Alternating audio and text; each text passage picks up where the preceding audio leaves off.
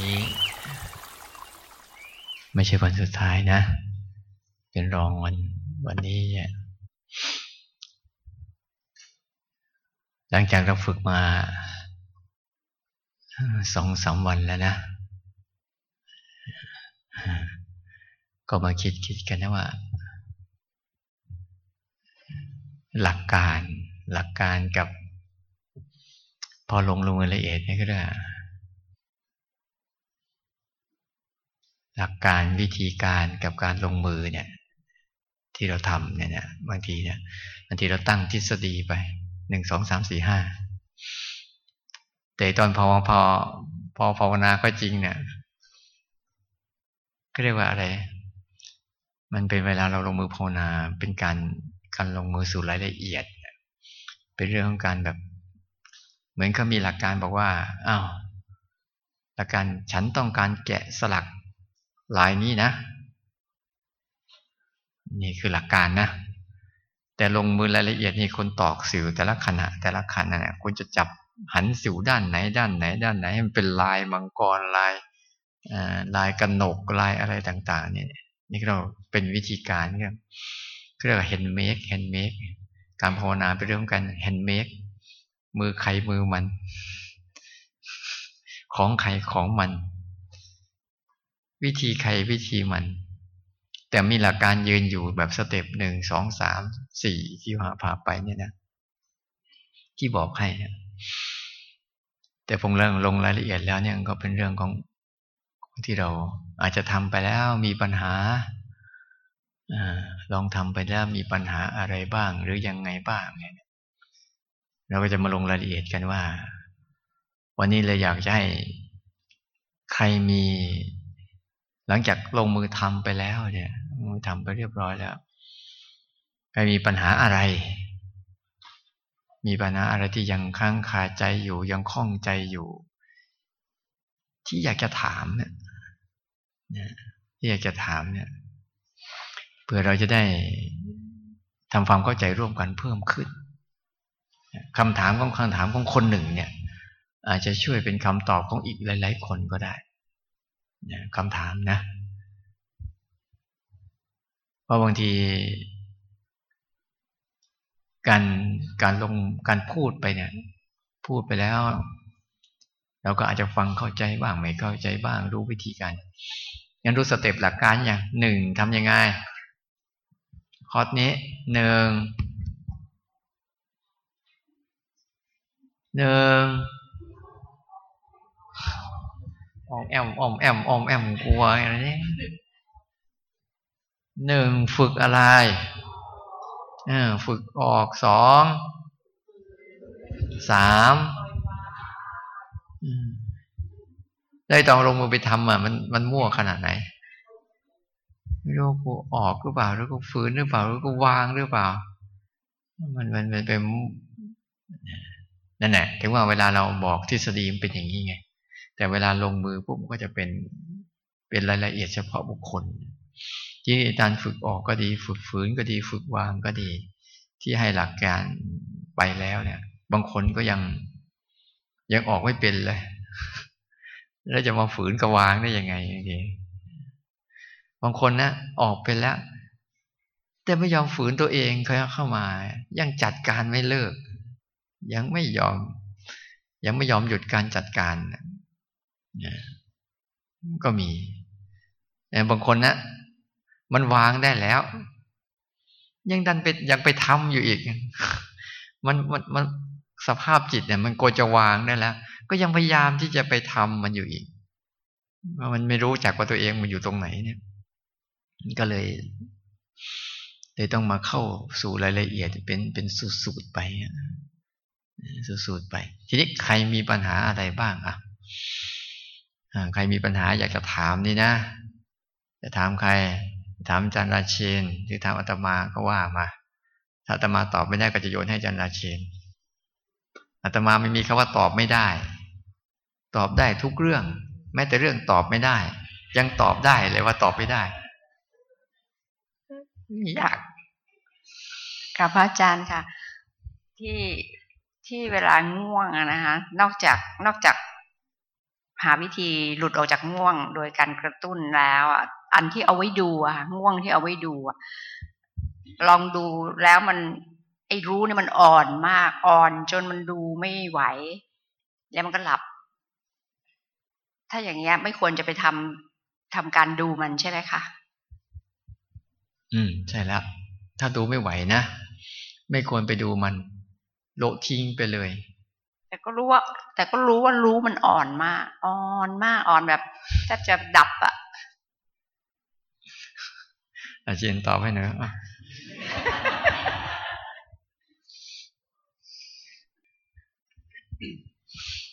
ในวิธีการภาวนา เสียงมันก้องไปนิดนึงในวิธีภาวนาในการเคลื่อนไหวหรือว่า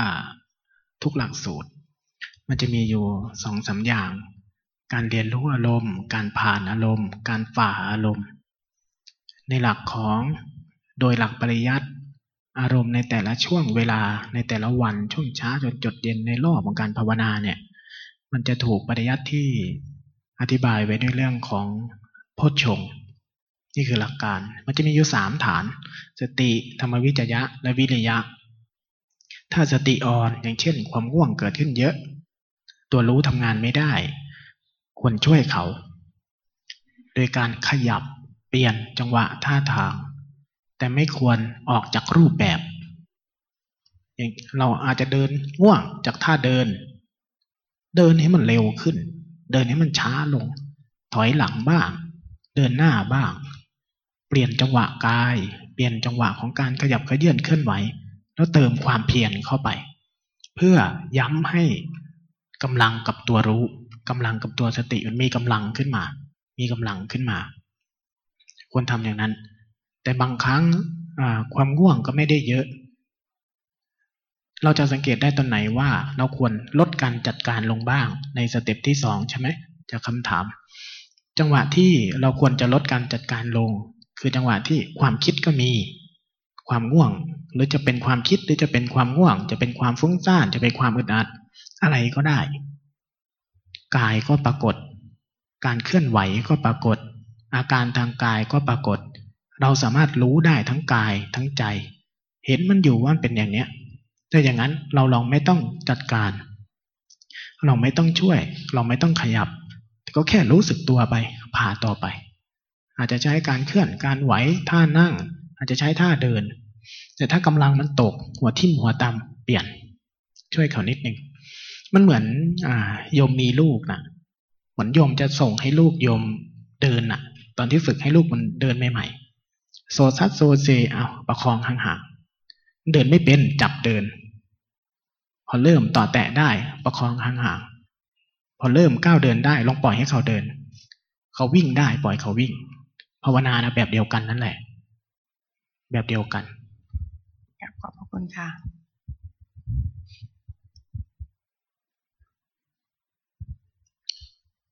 อ้าวใครมีอะไรที่ต้องการรู้ยังสงสัยอยู่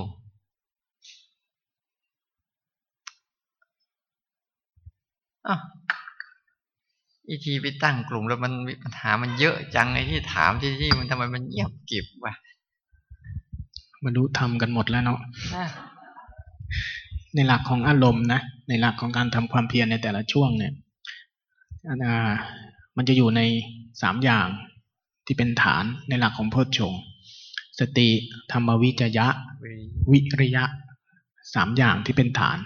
ไม่ว่าจะเริ่มต้นวัน หรือว่าเริ่มต้นภาวนาใหม่ จะเป็นคนใหม่เป็นคนเก่าเป็นอะไรก็แล้วแต่อยู่ในสามอย่างเนี่ยที่เป็นฐานที่เรียกว่าความเพียรสามอย่างนี้จะเป็นพื้นฐานของทั้งหมด กลายเป็นทั้งมรรคกลายเป็นทั้งจุดเริ่มต้นก็กลายเป็นขันติ ความอดทน อดทนพันฝ่าต่อความง่วง ความเบื่อ ความขี้เกียจ ความอึดอัด ขยับมากขึ้น จิตรู้จักสภาวะ รู้จักอารมณ์มันจะกลายเป็นวิทยะ เป็นธรรมวิจยะ เป็นวิทยะต่อ จิตสามารถเข้าใจเชี่ยวชาญในอารมณ์ของความง่วง ความโกรธ ความคิดเป็นวิปัสสนามากขึ้น จากความเพียรที่เป็นขันติ เป็นอาตาปีสัมปชาโน ขยับมาเป็นธรรมวิจยะ เป็นวิทยะ ขยับมาเป็นระดับมรรค เป็นสังกัปปะ เป็นวิทยะ เป็นวายามะ จะขยับทอดแต่ก็คือตัวเดียวกันทำยังไงที่กายกับใจจะปรากฏอยู่ต่อหน้าต่อตาทำยังไงที่จิตจะมีทักษะในการเรียนรู้อยู่ต่อหน้าต่อตา ถ้าแพทเทิร์นนี้ไม่เกิด ช่วยเขา ช่วยเขา เท่านั้นแหละ โดยหลักการของมัน พอพื้นฐานนี้เกิด อย่างเช่น เราเดินในระหว่างวันเนี่ย เราเดินเดินไป บางช่วงเช้า อาจจะง่วง บางช่วงบ่าย กินข้าวใหม่ๆ อาจจะง่วง ถ้ากำลังตัวรู้ไม่มีเลย อาจจะเปลี่ยนท่าเปลี่ยนทางช่วยเขาหน่อย แต่พอเรื่องความง่วงเริ่มลดลง ตัวรู้เริ่มตื่นละ ความคิดเริ่มน้อยลงอะลดการจัดการลง เดินให้มันมากขึ้น เปลี่ยนอะเราตื่นตัวดีล้วอาจจะใช้ท่าใดท่าหนึ่งยาวๆ ลดจังหวะที่เราปรับ เดี๋ยวก็ปรับ เดี๋ยวก็ปรับ ช่วงไหนความง่วงเยอะปรับไปบ่อย ปรับขยับ แต่อย่าหยุดทำ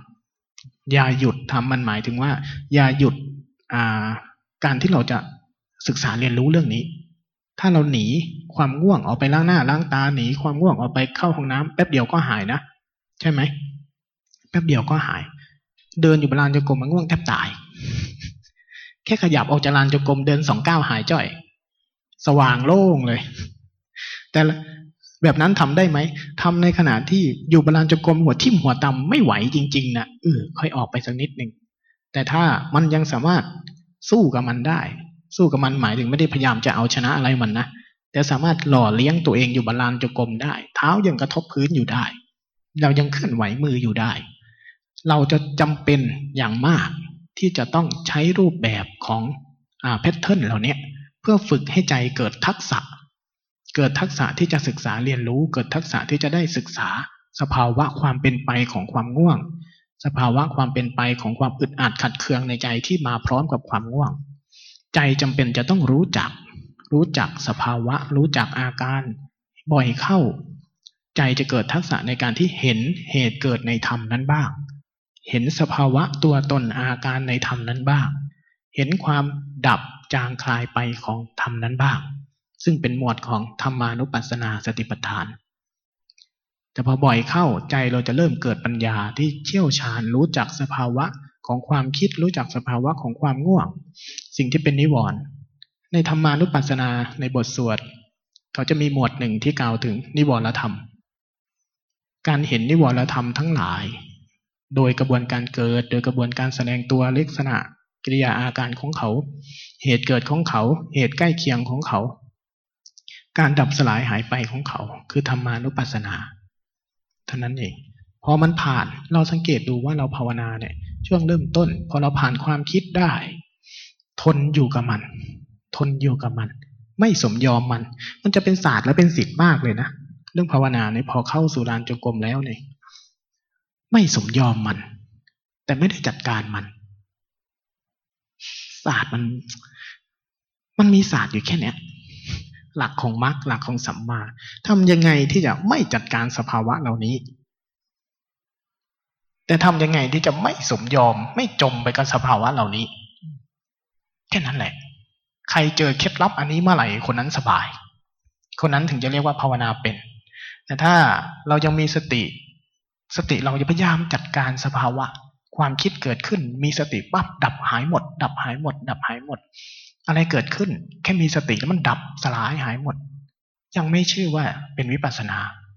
ยังไม่ชื่อว่าภาวนาเป็น แต่ถ้าใครสามารถอยู่ท่ามกลางภาษาอายตนะ อยู่ท่ามกลางความคิดอยู่ท่ามกลางอารมณ์ อยู่ท่ามกลางโดยที่ไม่ได้จัดการอะไร แต่ไม่จมไปกับอะไร นั่นแหละคือช่องทางตรงกลางสัมมาตัวเนี้ยมันจะเป็นเคล็ดลับของการที่เราต้องค่อยๆศึกษา เมื่อใดเราลองสังเกตดูว่าที่เราภาวนามาเนี่ย ถ้าช่วงต้นเรารู้เติมสติ สัมผัสรับรู้อาการที่กำลังเกิดกำลังเกิดทางกาย เท้ากระทบพื้นมือเคลื่อนไหว ถ้าเราสัมผัสได้บ่อยๆเข้าธรรมวิจยะ คือใส่ใจที่จะรู้มันธรรมวิจยะมันเป็นแค่การใส่ใจนะคำว่าสังเกตคำว่าสังเกตที่ท่านอาจารย์พูดที่อาตมาพูด จะไม่ใช่การคิด ไม่ใช่การนั่งคิด อารมณ์แห่งวิตกวิจารจะไม่ใช่อารมณ์แห่งจินตะ คือการนั่งคิด นั่งคิด นั่งคิดไม่ใช่ แต่จะเป็นอารมณ์ของการที่ใส่ใจรับรู้ ใส่ใจที่จะรับรู้เหมือน มือตกหนึ่งขณะ มีอาการอะไรเกิดขึ้นบ้าง อาการที่มันตกกระทบ อาการที่เกิดจากเหตุการณ์นั้นๆ เท้ากระทบพื้น แต่ละก้าวเหมือนกันไหมเดินที่เดียวกัน มีแค่ขาซ้ายกับขาขวา แต่แต่ละก้าวเหมือนกันไหม เห็นไหมว่ารายละเอียดไม่เคยเหมือนกัน เหยียบพื้นเย็นเป็นอีกแบบ เหยียบพื้นแข็งเป็นอีกแบบ เหยียบพื้นดิน ยิ่งพื้นดินนะยิ่งดีนะ เพราะพื้นดินในแต่ละก้าวมันจะมีหลุมมีบอ่อมีรากไม้ มีความแข็งความอ่อนที่ไม่เหมือนกัน การที่เราปล่อยพื้นที่ให้ลักษณะอาการของรูปแต่ละชนิดปรากฏตัว ปรากฏตัว นั่นแหละคือธรรมวิจยะ ไม่ใช่เราเดินแบบทื่อๆทื่อๆจะรู้สึกตัวทื่อๆ แต่ไม่รู้อะไรเลย ไม่เปิดใจที่จะรับสัมผัส แต่เหมือนรู้สึกตัวทื่อๆอย่างนี้ขาดธรรมวิจยะ มันได้แต่สติและวิริยะคือความเพียรได้แต่ความเพียรแต่มันขาดธรรมวิจยะที่เป็นความแยบกายแยบคายของเชิงปัญญาไป แต่ถ้าเท้ากระทบพื้น เราสัมผัสรับรู้อาการได้ ความแตกต่าง ตอนยกขึ้นอาการก็อีกอย่างหนึ่ง รับรู้ได้โดยความเป็นอาการของรูปแต่ละอย่างแต่ละอย่างแบบเนี้ยฐานสามของสติ ธรรมวิจยะ วิริยะ ต่อเนื่อง วิริยะความต่อเนื่องบ่อยๆทีทีบ่อยๆทีทีพอมันได้กำลังขึ้น มันจะนำสู่ตัวที่สี่ปิติ ปัสสัทธิสมาธิอุเบกขา ที่จะเป็นกระบวนการผล กระบวนการเหตุคือกระบวนการนี้ กระบวนการเหตุคือสติธรรมวิจยะวิทยะ กระบวนการผลคือปิติ แต่ช่วงสามฐานที่เราทำบ่อยๆในแต่ละรอบวัน เราจะสังเกตได้ว่าช่วงต้นมันอาจจะมีความเบื่อความฟุ้งความอึดอัด แต่พอเราเริ่มง่วง เริ่มเบื่อ เริ่มคิด แต่เรายังทนทำต่อไปเรื่อยๆเท้าก็ทุกพื้นรู้รู้ไปเรื่อยๆ รู้ตรงนั้นบ้างตรงนี้บ้าง เราจะสังเกตว่าเมื่อใดที่เราผ่านความง่วงได้ เมื่อใดที่เราผ่านจากความคิดฟุ้งซ่านมาได้ ออกจากความคิดได้เร็ว ใจจะเริ่มเบาๆง่าย ๆ เป็นไหม เบาง่าย ตาชัด หูชัด ผัสสะยตนะชัดขึ้นมา เท้าแต่ละก้าวรู้เลยว่า อืมไม่ต้องใส่ใจมันก็รู้ ไม่ต้องใส่ใจรับรู้รายละเอียดอาการทั้งหลาย มันจะเริ่มปรากฏ เริ่มปรากฏ เริ่มปรากฏ บางครั้งธรรมะ หรือความคิดบางอย่างที่เราเคยตกค้างอยู่ในใจยังจำยังคิดไม่ออกงานเรื่องนั้น หรือไอ้นู่นไอ้นี่ คิดไม่ออก บางครั้งโผล่ขึ้นมา บางครั้งเป็น การเข้าใจธรรมะ บางเรื่องเป็นเข้าใจธรรมะ จิตอธิบายบางอย่างให้ตัวเองฟัง ปิติในลักษณะของสายเคลื่อนไหว จะเป็นลักษณะนี้ บางทีก็เบากาย เบาใจบางทีเดินเดินไปน้ำหูน้ำตาไหลก็มีนะเดินเหมือนเท้าไม่ติดพื้น ใจลอยเบาสบายที่เป็นอาการปิติ ส่วนใหญ่พอปิติเกิด พออาการเบาสบายเกิดความคิดดีๆ จะเริ่มมา พวกเราที่ชอบพลาด พอความคิดดีๆ เริ่มมา เราก็จะไหลตาม ไหลตามความคิด ประคองอาการเบาๆประคองอาการสบายๆที่เกิดขึ้น ฐานสามหาย เท้ากระทบพื้นลืม ใจไปสร้างการประคองสภาวะมันลืมเติมเชื้อ ลืมเติมเหตุ ลืมเติมเหตุ แต่จะไปประคองผล พวกเราที่ภาวนามานานๆเนี่ยจะหลงไปกับคำคำหนึ่งที่เขาบอกว่าให้รักษาการรู้ ให้รักษาตัวรู้ไว้ รักษาตัวรู้ไว้ หรือรักษาความเพียรไว้ แต่บางทีสิ่งที่เรารักษาจริงมันไม่ใช่ความเพียรไม่ใช่ตัวเหตุ เราไปรักษาตัวผล เราไปรักษาอาการ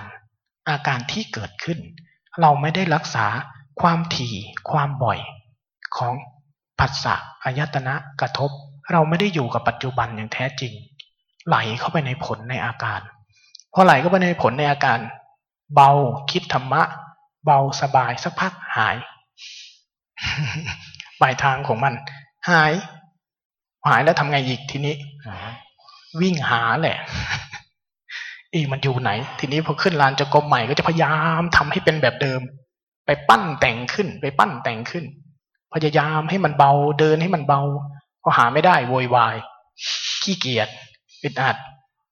อาตมาในเชี่ยวชาญเลยเรื่องนี้นะ อาตมาเป็นสายฟุ้งซ่านภาวนาไปในพอทะลุความคิดมาได้เนี่ยโอ้ยเบากายเบาใจ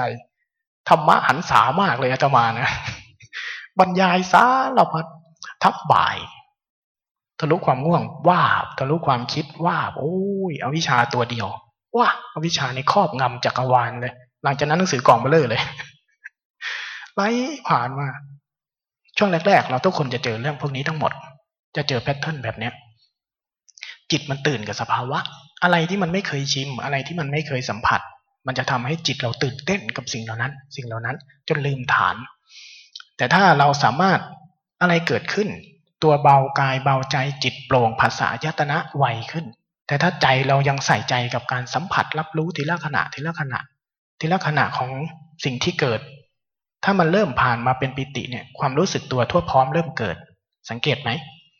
ผ่านความง่วงได้ ผ่านความคิดได้ ผ่านความอึดอัดได้ ผ่านความปวดความเมื่อยได้ หลังจากนั้นจะพลิกขึ้นมาเป็นความรู้สึกตัวที่ทั่วพร้อมขึ้น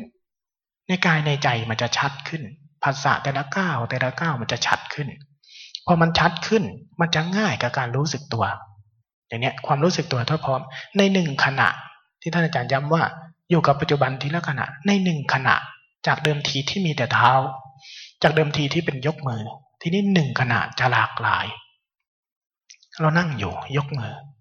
มันไม่ได้มีแต่มือยกละทีนี้ มันจะเริ่มสัมผัสสิ่งอื่นๆได้ด้วย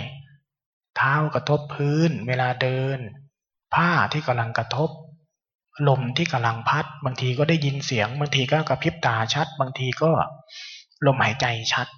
มันจะชัดหลากหลายขึ้น หลากหลายขึ้นและรู้ได้ง่ายขึ้น ให้เรายึดสร้างเหตุเนี้ยต่อ ลดเจตนาลง ลดการที่จะไปเลือกสภาวะอาการอะไรลง ที่มันจะขึ้นเป็นสเต็ปที่สองลดการเจตนาลง แต่เปิดพื้นที่ในใจเราให้กว้างขึ้น อะไรก็ได้ที่กำลังปรากฏณขณะนั้น จากเดิมทีที่อยู่กับเท้า เราก็อาศัยอาการที่เกิดกับกายเนี่ยเป็นหลักไว้ อาการที่เกิดกับกายมีลมมีแสงมีแดดมีอะไรทั้งหลายที่มันปรากฏก็รับรู้กันไปง่าย ๆ ในหนึ่งขณะ บางขณะ บางสิ่งยาว บางสิ่งสั้น จะมีหลากหลายมาก ไม่ต้องเลือกอะไรก็ได้ ให้มันปรากฏเราก็รับรู้ไปเล่นๆกับมันอย่างนั้นแหละอยู่กับสิ่งเนี้ยเรื่อยๆเรื่อยๆ ถ้าเราพัฒนาตรงนี้ได้ อาการเบา อาการปิติกำลังสติสมาธิสูงขึ้น มันจะเข้าไปสู่ปัสสัทธิ อาการปัสสัทธิคืออาการที่มันรู้ตัวได้คล่องแคล่วว่องไวกว้างขึ้นนุ่มนวลขึ้น แต่อาการแบบที่มันตื่นด้วยสภาวะของปิติตื่นด้วยเบากายเบาใจ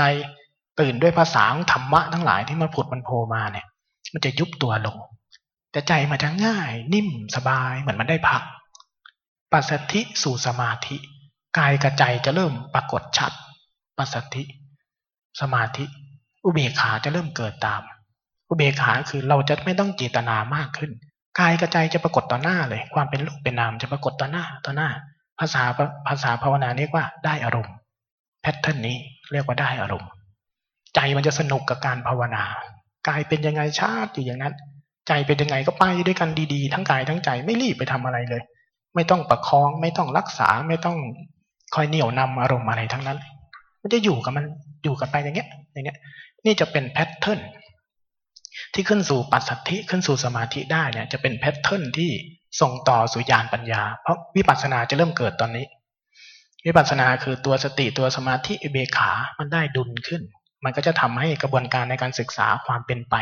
ของกายของใจมันจะเกิดขึ้น จิตจะทำหน้าที่นี้ได้ เมื่อยานปัญญาเกิดขึ้นบ่อยๆเข้า บ่อยเข้ายานปัญญาเกิดขึ้น ก็จะไปสลายแรงตัณหาอุปาทานเนี่ยแพทเทิร์นของอารมณ์ อยู่ที่ว่าในแต่ละวันเนี่ยในแต่ละช่วงของการภาวนาเนี่ยเราจะสามารถ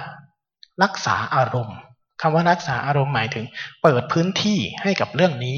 เปิดพื้นที่ให้ใจเราได้มี เวลาสำหรับสะสมกำลังเรื่องนี้ในแต่ละรอบในแต่ละรอบ มากแค่ไหนนั่นคือคำว่ารักษาอารมณ์ รักษาอารมณ์คือให้พื้นที่เรื่องนี้เป็นเรื่องแรกให้ได้ นั่นแหละคือแพทเทิร์นทีนี้เราติดปัญหาตรงไหน ในแต่ละคนที่ทำมา ความเพียรไม่พอ ยังขี้เกียจทำยังไงดี ก็ขยันขึ้นสิ มันง่ายจะตายขี้เกียจก็ขยันขึ้น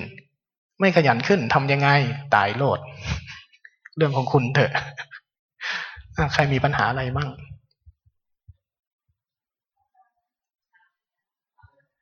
พระอาจารย์คะขอต่อธรรมวิจยะต่ออีกนิดนึงเมื่อกี้พระอาจารย์บอกว่าให้ให้จิตมันรับรู้กว้างๆแล้วเห็นเหมือนกันว่ามันรับรู้ได้มากกว่าหนึ่งอย่าง แต่นี้เดิมมีความรู้อยู่ว่าจิตรับรู้ได้ทีละหนึ่งมัน มันคือต่างกันยังไงคะอ่าอะไรนะจิตรับรู้ทีละหนึ่งคือ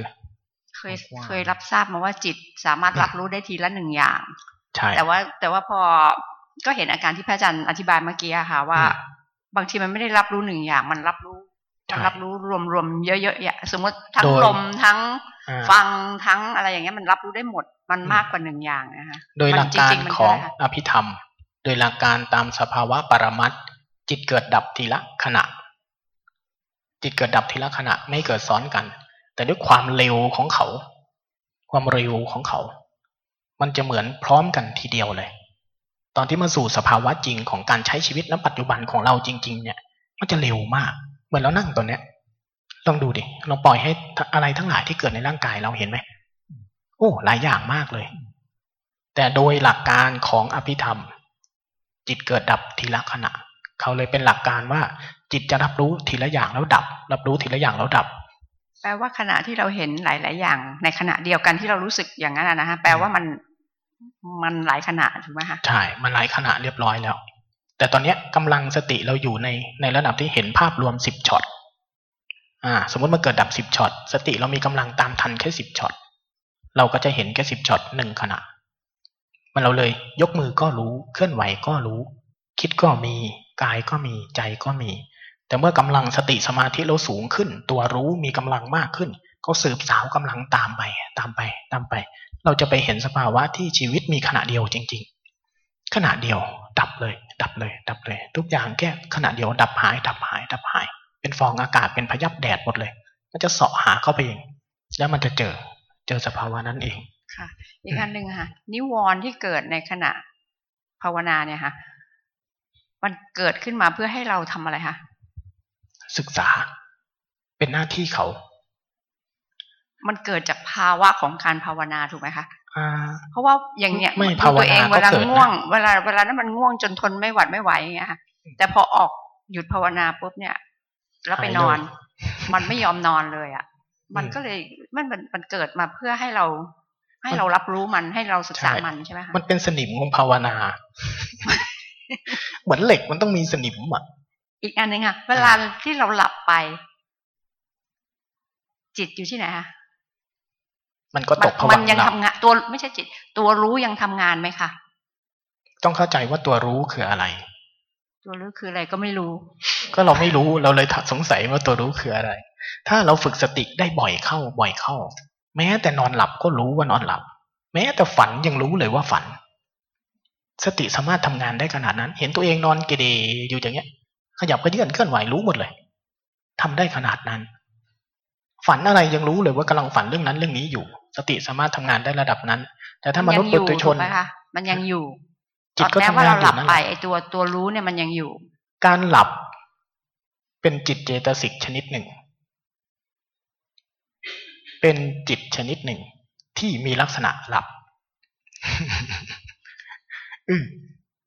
เป็นอารมณ์เข้าใจไหมเป็นอารมณ์หนึ่งยังไม่เข้าใจแต่จะฟังไว้ก่อนเออเป็นอารมณ์หนึ่งที่ตัวรู้ยังรู้ขอบพระคุณค่ะทำน้อยเกิน มันทำน้อยเกินพระอาจารย์คะเอ่อก่อนที่จะมาเป็นที่พระอาจารย์บอกว่าเป็นการต่อเนื่องได้เนี่ย มันจะต้องเจตนามาก่อนใช่ไหมคะ ฝึกจนมัน มันเข้าแล้วเดี๋ยวมันก็จะปรับของมันเองใช่โดยที่เราอะเป็นคนปรับ ใช่ เบื้องต้นต้องมีเจตนา ต้องมีการแทรกแซง ต้องมีเจตนากรรม ก็คือเบื้องต้นทีละอย่างทีละอย่างแบบเราจะสังเกตอย่างนี้แล้วก็ไปเรื่อยหมายถึงๆอ่าสมมติที่พระอาจารย์บอกว่าเออเรารู้ลมสมมตินะคะ เรารู้ลมเรารู้อะไรก็ตามที่มันจะเข้ามาเนี่ยอืมเราก็ต้องสังเกตไปทีละอย่างทีละอย่างทีละอย่างก่อนอ่าในเบื้องต้น จึงมีเครื่องมือที่เรียกว่าวิธีการ เมื่อคืนท่านอาจารย์มหาคมท่านพูดถึงวิปัสสนาสามระดับใช่ไหมตัวแรกเป็นยาตะปริญญายะ อันนั้นมีเจตนา เช่น เคลื่อนไหวรู้ทีละขณะ เบื้องต้นเลย เพราะพาใจออกจากโลกเดิมๆมาสัมผัสสิ่งที่เป็นแล้วปรากฏแล้ว อันนี้ต้องมีเจตนา เจตนานำไปสู่ทีละสัญญา สร้างความคุ้นชินใหม่ ให้ธรรมชาติรู้ จึงต้องเริ่มก่อน เริ่มเพื่อที่จะไปสร้างความคุ้นชินของให้ธรรมชาติรู้คือตัวรู้เนี่ย สามารถตื่นขึ้นมาและจำสภาวะอาการเหล่านี้ได้ การภาวนาเบื้องต้นจึงต้องมีเจตนาก่อน มีเจตนาที่จะตื่นจากโลกเดิมๆจึงเป็นหลักสูตรของการฝึกอะไรฝึกออก ฝึกฝืน อันนี้ยยังมีเจตนาอยู่ระดับหนึ่ง แต่พอระดับที่สองจึงลดเจตนาลงระดับหนึ่งให้ตัวธรรมชาตินำหน้า เพื่อที่จะสู่ตัวที่สามไร้เจตนา สติระดับธรรมชาติระดับธาตุรู้ไม่มีการเจตนา ไม่มีเรา ไม่มีเรา ตัวที่สามมันจะเป็น pattern ไป เบื้องต้นไม่ว่าเราเก่าขนาดไหน กลับไปเดินจงกรมใหม่ๆมีเจตนาได้ทั้งนั้นแหละ เท้ากระทบพื้นสลัดความคิดที่เดินเร็วๆขึ้นแป๊บเดียว ให้ให้จิตมันไล่นิวรณ์ซะก่อนให้จิตมีกำลังซะก่อน เมื่อใดที่มีกำลังแล้ว ทีนี้มันก็จะเริ่มเดิน pattern ของการรู้ต่อ ถ้าธรรมชาติรู้จะทำงานต่อ เป็นอย่างนั้นแหละอืมในทีนี้เราจำเป็นต้องรู้ เราจำเป็นต้องรู้ว่า การภาวนาไม่ใช่มีเจตนากำกับตลอดเวลา จะต้องมีช่วงหนึ่งที่จิตเริ่มเชี่ยวชาญแล้วลองลดบทบาทของเรา เพราะว่าการเจตนาของเราในหลักของปฏิจจ์เขาจะกล่าวว่าสติปัจจยาสังขารปัจจยา เพราะความดับไปแห่งอวิแห่ง อุปทานแห่งอวิชชาสติจึงเกิดขึ้น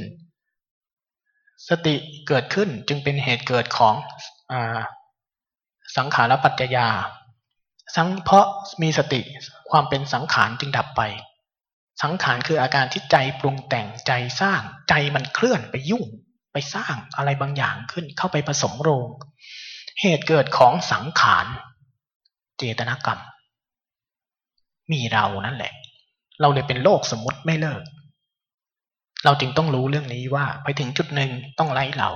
ปล่อยให้ธรรมชาติรู้ทำงานนำหน้ามากขึ้นมากขึ้น ในแพทเทิร์นของเขานมัสการค่ะ โยมตอนปฏิบัติเอ่อสิบสี่จังหวะ เคลื่อนไหวมือเจ้าค่ะท่าน เสร็จแล้วทีนี้เนี่ย พอทำไปถึงจุดหนึ่งเพิ่งมารู้สึกตัวว่าไม่หายใจ แต่ว่าไม่อึดอัด แล้วก็พอรู้สึกตัวปุ๊บก็เลยรีบหายใจ มันเกิดอย่างเงี้ยบ่อยค่ะ เพราะท่านบอกว่าให้ให้สังเกตตัวเองว่ารู้สึกอะไร แล้วระหว่างทางเนี่ย อ้าว เอ้ย เราไม่ได้หายใจ ก็มารู้สึกอะค่ะ อันนี้คืออะไรอะคะมันหายใจอยู่แต่มันไม่รู้ เจ้าค่ะ อืมมันหายใจอยู่แต่มันไม่รู้ เพอเอิญมันมารู้ว่าหายใจ เจ้าค่ะ มันหายใจอยู่แต่มันไม่รู้ เพราะบางทีตอนนี้ตอนนั้นช่วงนั้นอาจจะสนใจอันอื่นเยอะ จนลืม สังเกตดูเวลาเราเราเดินจงกรมเดินจงกรมสร้างจังหวะเรายุ่งรู้มือมากๆเท้ามากๆก็แต่เราลืมลมหายใจ แต่พอสักพักหนึ่งอ้าว กี่ลืมลมหายใจนี่หว่า ที่จริงมันหายใจอยู่ระบบร่างกาย การหายใจเป็นเรื่องของระบบร่างกาย แต่การรู้หรือไม่รู้นี่เป็นระบบของใจเจ้าไม่ค่ะเกี่ยวกัน ร่างกายมันทำหน้าที่หายใจมันน่ะนะเอามันเลิกหายใจเมื่อไรก็ตายมันนั่นแหละกราบขอบพระคุณเจ้าค่ะอย่าสงสัยอะไรมันมาก ก็มันก็เป็นอย่างนี้ก็รู้มันเป็นอย่างนี้พระอามัจารย์มีบอกอย่าว่างนี้ก็รู้ให้มีอย่างนี้ให้สังเกตอืมโยมก็เลยตั้งใจสังเกตแบบเออนั่นแหคือละคือแบบอ้าวพอสังเกตอ้ยแล้วเออมันไม่หายใจก็รู้ไม่หายใจ แล้วก็หายใจต่อจบ เจ้าค่ะได้รู้แล้วกบว่าขอบพไม่ระหายใจคุณเป็นจ้ายังไง อืมฝึกดีๆนะต่อไปไม่หายใจจะได้รู้จักกราบนมัสการเจ้าค่ะ ช่วงเช้าปฏิบัติเดินจงกรมเจ้าค่ะ ก็ เห็นกายเคลื่อนไหวใจรับรู้ เดินเดินไปเนี่ย ไอ้ตรงวิจกวิวิตกวิจารเนี่ยค่ะ มันก็ไม่มี แล้วก็เดินสบายเจ้าค่ะ แต่ทีนี้ ระหว่างที่คิดว่าเลิกเลิกเดินในในรั่วเจ้าค่ะ เดินกลับมา ก็ได้ยินเสียงนกมันร้องมันขาดเป็นช่วงๆเสียงใบไม้ที่มัน คือคือก็ยังรับรู้กายเคลื่อนไหวใจรับรู้ เห็นความคิดก็ไม่มี เพราะว่าตอนนั้นไปได้ยินแล้วมันก็ขาดเป็นช่วงๆมันก็ไม่มีความคิด มันก็จิตมันนิ่ง มันก็ตั้งมั่นเฉยๆก็มีความรู้สึกตัวทั่วพร้อมมาเจ้าค่ะ เห็นใบไม้เนี่ย มันก็ยังดับดับซึ่งเมื่อวานเนี้ยเห็นพิษภัยของการดับ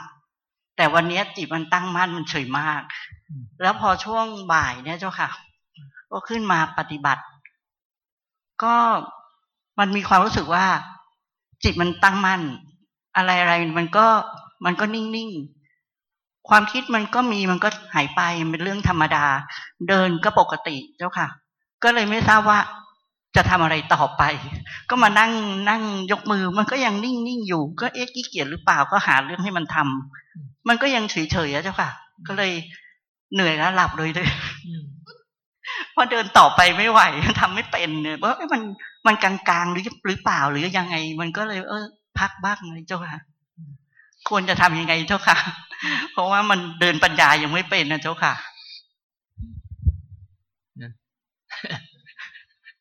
นาชินตอบเดินปัญญาไม่เป็นเลยไปเดินอวิชาแทนเลย มันต้องสังเกตดูว่า ถ้ามันนิ่งๆเนี่ยแต่กายใจเป็นยังไงก็เป็นอย่างนั้นไหมมันก็ยังปรากฏอยู่อย่างนั้นจะรีบไปไหนล่ะ แล้วเราจะเอาอะไร คือมันมันสบายมันมันสบายแล้วมันก็ตั้งมั่นมันก็ดูไปไอ้ความวิตกวิจารมันก็ไม่มีอะไรอะไรมันก็เกิดขึ้นแล้วมันก็ดับไปเป็นเรื่องปกติธรรมดาเจ้าค่ะ อยู่กับมันให้เป็น ทีเนี้ย อยู่กับมันอย่างที่มันเป็นนั่นแหละ ไม่ต้องวิ่งหาจากนั้น เราถอยมาจนเจอจุดศูนย์สูตรของเขา แต่ความที่ไม่คุ้นชินของใจเรานะ่ะ เห็นไหมว่ามันไม่ได้นิ่งจริงหรอก มันตั้งโจทย์ได้หรอเอ้ามันต้องพยายามอะไรสักอย่างสิไม่ได้มาอยู่เฉยๆได้ไง มันจะต้องนั่นต้องนี่ นั่นแหละอาการที่ควรจะดูเวลาเจอปกติ เจอถอยกลับมาปกติธรรมดาธรรมดาเนี่ย มันจะเริ่ม เอา้าใหม่ๆนะจะตกกระจายเอ้าเราจะต้องทำอะไร เพราะมันเคยวิ่งมาตลอด มันเคยจะต้องได้ เคยจะต้องขยับตัว เคยจะต้องมีอะไรบางอย่างเกิดขึ้น มีอะไรบางอย่างรู้ มีอะไรบางอย่างยึด มีอะไรบางอย่างเกาะ มันไม่ชินกับการนั่งเดๆเฉยๆหรอกจิตนะ่ะทีนี้ถ้าอยู่กับสิ่งนี้เป็น อยู่กับมันอย่างที่มันเป็น ไม่ต้องเพิ่มมากกว่านั้น แล้วมันจะค่อยๆเห็นพฤติกรรมที่แท้จริงของธรรมชาติรอบตัว บางครั้งจะเห็นจากรอบนอกเข้ามาอาจจะเห็นจากเสียง เห็นจากลม เห็นจากใบไม้ เห็นจากนกบิน เห็นจาก สิงสาราสัตว์รอบตัวแล้วมันจะเริ่มอ้ออ้ออ้อของมันเอง ปัญญามันจะเริ่มเดิน ปัญญาในแบบของการเจริญสตินะ่ะตัวธรรมวิจยะ ตัววิตกวิจารไม่ใช่การคิด ไม่ใช่การคิดแม้แต่คำที่อ่าบอกว่าสังเกตนะ สังเกตนะคำว่าสังเกตก็ไม่ใช่การคิดนะ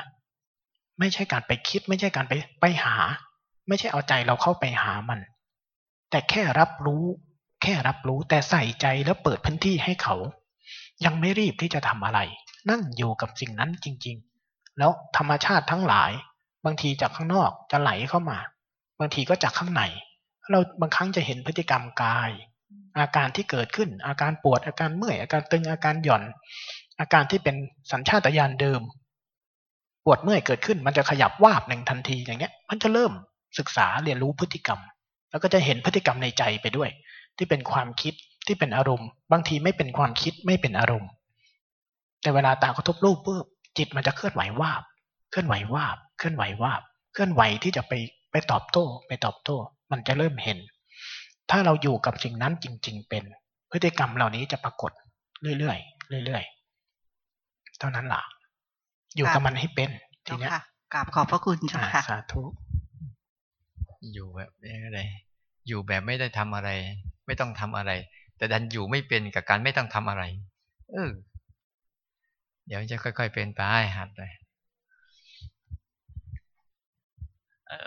คือสงสัยว่าถ้าถ้าบอกว่าต้องรอให้ผ่านขั้นตอนของปิติปัสสธิก่อนแล้วถึงจะทำวิธีการที่อาจารย์เรียกว่าอุเบกขาหรือปล่อยวางเนี่ยถูกไหมครับ คือต้องรอให้ผ่านปิติก่อนไหมครับ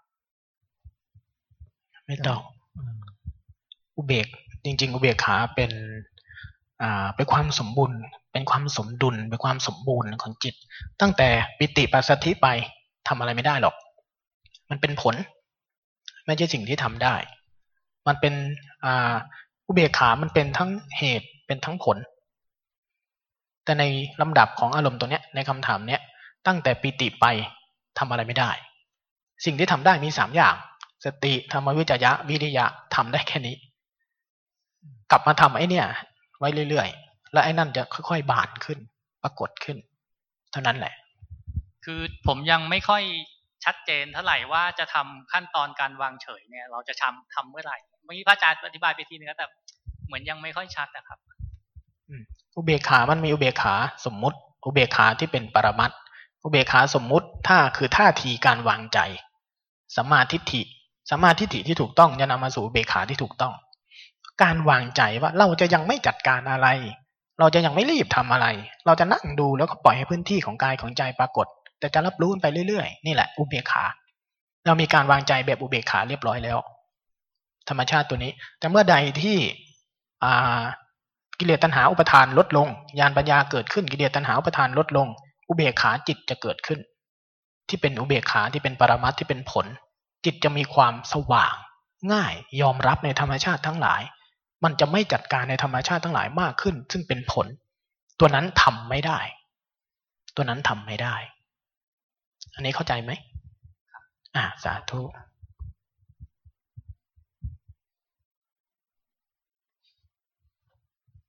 ที่นั่งเงียบๆนี่งงใช่ไหม ส่วนใหญ่เราจะสับสนเรื่องอุเบกขากันนี่แหละ อุเบกขาน่ะ มันจะเกิดขึ้นกับทุกเมื่อเห็นว่ามันไม่อุเบกขานั่นแหละ มันไม่เฉยมันชอบยุ่งมันชอบจัดการนั่นแหละ ก็แค่เห็นมัน แต่ถ้าเห็นมันแล้วพยายามทำอะไรต่อนั่นแหละ ไม่อุเบกขา ฝึกวางในสเต็ปที่สามที่ท่านอาจารย์เน้น ฝึกวางคือ เอาแค่เนี้ยเอาแค่เนี้ยเอาแค่นั้นแหละ ก็มันรู้แล้ว คิดแล้วเผลอแล้ว รู้แล้ว ยิ่งจะไปอะไรกับมันต่อทำไม แต่หน้าที่ของใจของกิเลสตัณหาประทานเนี่ย มันจะพยายามทำเกินจากนี้ ทีนี้ก็นั่งดูมัน ไอเนี่ยชอบยุ่ง ไอเนี่ยตัวสั่งการ แต่ถ้าเราไปทำหน้าที่นี้แทนใจเราจะขาดอุเบกขา ใจเราจะขาดอุเบกขา นี่คือการวางการวางใจในแบบปล่อยวาง ในแบบอุเบกขามาสการอาจารย์ทั้งสองท่านครับเออจะถามเรื่องของง่วงต่อ สมมุติว่าเรายกมือก็ดีหรือว่าเดินก็ดีเนี่ยออถ้าเรารับรู้ว่ามันเริ่มเพลิน พอเริ่มเพลินเนี่ยถ้าถ้าถัดไปเนี่ยมันคือง่วง แน่เนี่ย เราควรจะแทรกแซงตั้งแต่ตอน ตอนตอนเพลินก่อนไหมครับ หรือว่าเราไม่ควรทำอะไรปล่อยมันง่วงไปก่อนแล้วค่อย ค่อยค่อยออถอยออกมาหรือว่าจะทํำยังไงดีครับ ต้องต้องดูให้ดีๆว่า ถ้าเราอยากศึกษามันอย่าเพิ่งรีบแทรกแซงบางทีเรากลัวมันเกินไป กลัวมันเกินไป จนไม่ได้เรียนรู้มันเลย หลบมันนี้มันจนไม่ได้เรียนรู้มันเลย แต่ถ้ามัน เออ ยังพอมีกำลังแล้ว ลองศึกษามันก่อนซิว่า มันง่วงนะ่ะมันมันยังไงแล้วหายง่วงเป็นยังไง สังเกตการง่วงกับการหายง่วง เพื่อให้จิตไม่ได้เรียนรู้จำจะจดจำสภาวะความง่วง และจดจำสภาวะความหายง่วง จะจำสภาวะทั้งตื่น ทั้งง่วง ทั้งตื่นทั้งง่วง แล้วมันจะออกมาเป็นคนดูอาการง่วงกับอาการตื่น แต่มันไม่ได้ตื่นได้ง่วง แต่มันมันยังไม่ทันง่วงอะครับ แต่ว่าเรารู้แล้วว่ามัน เออมันรับรู้ได้ว่ามันเพลินอ่า ทีนี้ไอ้ช่วงเนี้ย ถ้าเราต้องการศึกษา ลองทำต่อไป เราศึกษานะแต่ลองการศึกษามาจะดูมันดีๆที่มันเข้ามายังไง เนี่ย ต้องปล่อย ครับ ผมต้องปล่อยให้ให้ให้เกิดการเรียนรู้ ต้องดู แต่บางช่วงมันไปไหวจริงๆปุ๊บโอ้ยมันชักมากไปแล้ว แก้ไข พอรู้แล้วมันยังไม่เลิกสักทีก็เออแก้ไขหน่อย มันเอาไม่เลิกก็แก้ไขมาหน่อย ที่เห็นเห็นพวกเราส่วนใหญ่ จะมีปัญหาอยู่อย่างเดียว ปัญหาหลักๆ ที่ชอบ ทะเลาะกับความคิดไม่เลิกไม่รู้เป็นไงกัน คิดแล้วทำยังไง ชอบทะเลาะกับความคิดไม่เลิกเอามาถามให้หมดแล้วมีอะไรมาถามให้เกี้ยง วันนี้ถามแล้ว อ่าเนี่ยเอาเอาไม้มาให้นี่นี่นี่นี่นี่นี่นมัสการค่ะ คือจะถามคำถาม คือไม่ใกล้ๆหน่อยหูจะมาไม่ดีคือไม่แน่พระอาจารย์ก็พูดหลายรอบแล้วอะค่ะ แต่ก็คือยังไม่เข้าใจอยู่ ขั้นตอนที่สองอะค่ะ กับสามมันต่างกันยังไงอ๋อขั้นตอนที่สองกับขั้นตอนที่หนึ่งขั้นตอนที่หนึ่งเข้าใจขั้นตอนที่สองก็เข้าใจ แต่ไม่เข้าใจว่าสามกับสองมันต่างกันยังไงอ๋อสามกับสองต่างกันยังสามกับสองคือสองนี่คือลดเจตนาลงกับลดวิธีการ แต่เผชิญกับมันให้มากขึ้น ขั้นตอนที่สามคือ ลดเจตนาลงด้วย ลดวิธีการลงด้วย แล้วให้ธรรมชาติมันเกิดขึ้นมาเองมัน ไม่เข้าใจอาเราจะอธิบายต่อ คือเหมือนสามเหมือนเราเป็นผู้สังเกตการเฉยๆอะไรอย่างนี้ป่ะคะ แต่สองคือเราเราไม่เราไม่ทำสารสามเราจะทำตอนที่กำลังสติสมาธิมีกำลัง ถ้าสติสมาธิมีกำลังไม่ได้ มันศึกษาไม่ได้ ตอนขั้นตอนที่สองสำคัญ ถ้าสองมันทำถูกสามก็เกิดขึ้น จริงๆแล้วนะถ้าสองทำถูกสามก็เกิด ถ้าเราอย่างปวดเมื่อยเกิดขึ้น เรายังไม่รีบขยับ เรายังไม่รีบตอบโต้ทันทีเนี่ยสามก็เกิดอะคือเหมือนขั้นตอนที่สองคือเราไม่ขยับ ขั้นตอนที่สามคือเราสังเกตดูอาการปวดเมื่อยตรงนั้นอืมประมาณนั้นอ่าตัวตัวตัวที่สามก็เริ่มเกิดอาการสิกติแต่ พอมันบ่อยเข้า มันทำแบบนี้บ่อยเข้าบ่อยเข้า ตัวที่สามที่เป็นตัวจริง ๆ คือสติระดับธรรมชาติรู้ สติระดับที่ไม่ต้องมีเจตนากรรมอะไรเลย แต่กายใจเป็นยังไงจะเป็นอย่างนั้น จิตจะสามารถศึกษาเรียนรู้ได้เลยเนี่ย จะกลายเป็นความเชี่ยวชาญของจิต จิตจะเกิดทักษะของตัวที่สามแบบเต็มๆเลย คือทำหน้าที่เป็นผู้ศึกษาสภาวะอาการทั้งหลายแม้แต่ไม่ได้อยู่ในรูปแบบ สติอัตโนมัติ สติธรรมชาติ คือสติตัวจริงของตัวที่สาม จะทำหน้าที่เป็นสิกขติโดยธรรมชาติ แต่ไอจังหวะของการฝึกตอนเนี้ยพอเราอ่าพอตัวที่สองพอเราเริ่มอย่างเราปวดเราเมื่อยเรานั่งท่าเดิมนานๆขึ้นเนี่ยเวลามันปวดมันเมื่อยพอเราขยับปุ๊บอ่ามันรู้ตัว หรือว่ามันปวดมันเมื่อย เรารู้ก่อน ยังไม่ขยับความง่วงเกิดขึ้นยังไม่ขยับก็ยังเคลื่อนไหวอยู่ ทีเนี้ยสิกขติก็เกิดตัวที่สามก็เกิดไปในตัว มันก็จะพัฒนาต่อสองมีสามจริง ๆ มันไม่ได้แยกกันถึงระดับว่าไอ้หนึ่งแล้วเอากระดาษขั้นไว้ บล็อกที่หนึ่งตัวที่สองกระดาษขั้นไว้บล็อกที่สองมันไม่ได้แยกกันขนาดนั้น เพียงแต่จับประเด็นมาให้ฟังว่ามันมีลักษณะหน้าที่อาการของมันอยู่สองสามลักษณะ อืม แต่สติจริง ๆอะมีอยู่สองตัวไอ้ตัวรู้จริง ๆ มีตัวรู้ อ่าคำว่ารู้ ธรรมชาติรู้ ลักษณะรู้มีอยู่หลายอย่าง สัญญาก็เป็นตัวรู้ วิญญาณก็เป็นตัวรู้ ปัญญาก็เป็นตัวรู้ แต่ตัวรู้ที่เป็นเงื่อนไขของสติปัฏฐานเงื่อนไขของวิปัสสนา คือสติสัมปชัญญะ สติสัมปชัญญะมันอยู่ในขันยังมีเจตนากรรม ที่เราเคลื่อนเราไหวแล้วเอารับรู้เนี่ยรับรู้เนี่ย ตัวนี้เป็นตัวที่หนึ่งเมื่อใดที่ไอ้ตัวเนี้ยมันพาให้เห็น ตัวสัมปชัญญะพาให้เห็น พาให้เห็นลักษณะอาการของรูป อาการของนาม พาให้มันเห็นมากเข้านะ่ะ มันจะเห็นว่าธรรมชาติทั้งหลายก่อนที่รูปกับนามมันจะเป็นอะไร ก่อนที่ผัสสะยตนะมันกระทบแล้วมันจะเป็นอะไรเนี่ย มันเป็นพื้นที่ว่างๆใจยังไม่ได้เคลื่อน ใจยังไม่ได้ขยับเข้าไปยุ่งกับอะไร สภาวะนี้หลวงพ่อเทียนเรียกว่าปกติ สภาวะนี้เป็นสภาวะเมื่อใดที่มันสัมผัสแล้วมันแจ่มตาแจ่มใจเรานะพุทธะจะปรากฏสาตูริของเซนมันจะปรากฏ คือสภาวะนี้มันตรงกันข้ามกับ ความคุ้นชินทั้งหมดของของเราเนี่ย ความคุ้นชินของกิเลสตัณหาประทาน ความคุ้นชินของตัณหาทิฏฐิ คือใจพยายามสักอย่าง พยายามสักอย่างมันพยายามเป็นสังขารเมื่อใดที่มันถอยถอยถอยมามันจะอ้าวยังไม่ต้องทำอะไรก็ได้ มันหยุดจากข้างในของมันเองนี่แล้วมันจะเจอสภาวะที่มันเป็น อ่า จิตเดิมแท้จิตประพัดสอนแล้วแต่จะใช้ใช้ภาษา บางท่านก็ใช้ว่าจิตว่าง คือสภาวะที่ยังไม่ได้เป็นอะไรเลย ยังไม่ได้ทำอะไรเลย ไม่มีอะไรเกิดขึ้นในนั้น มีแต่ความเป็นไปตามธรรมชาติเช่นนั้น สภาวะนี้มันมีอยู่ในจิตของพวกเราทุกคนนะ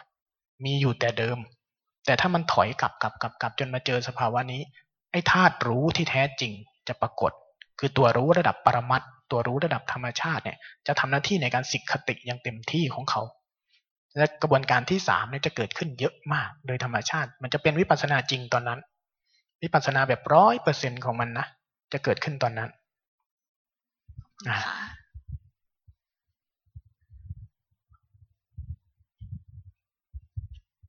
นมัสการ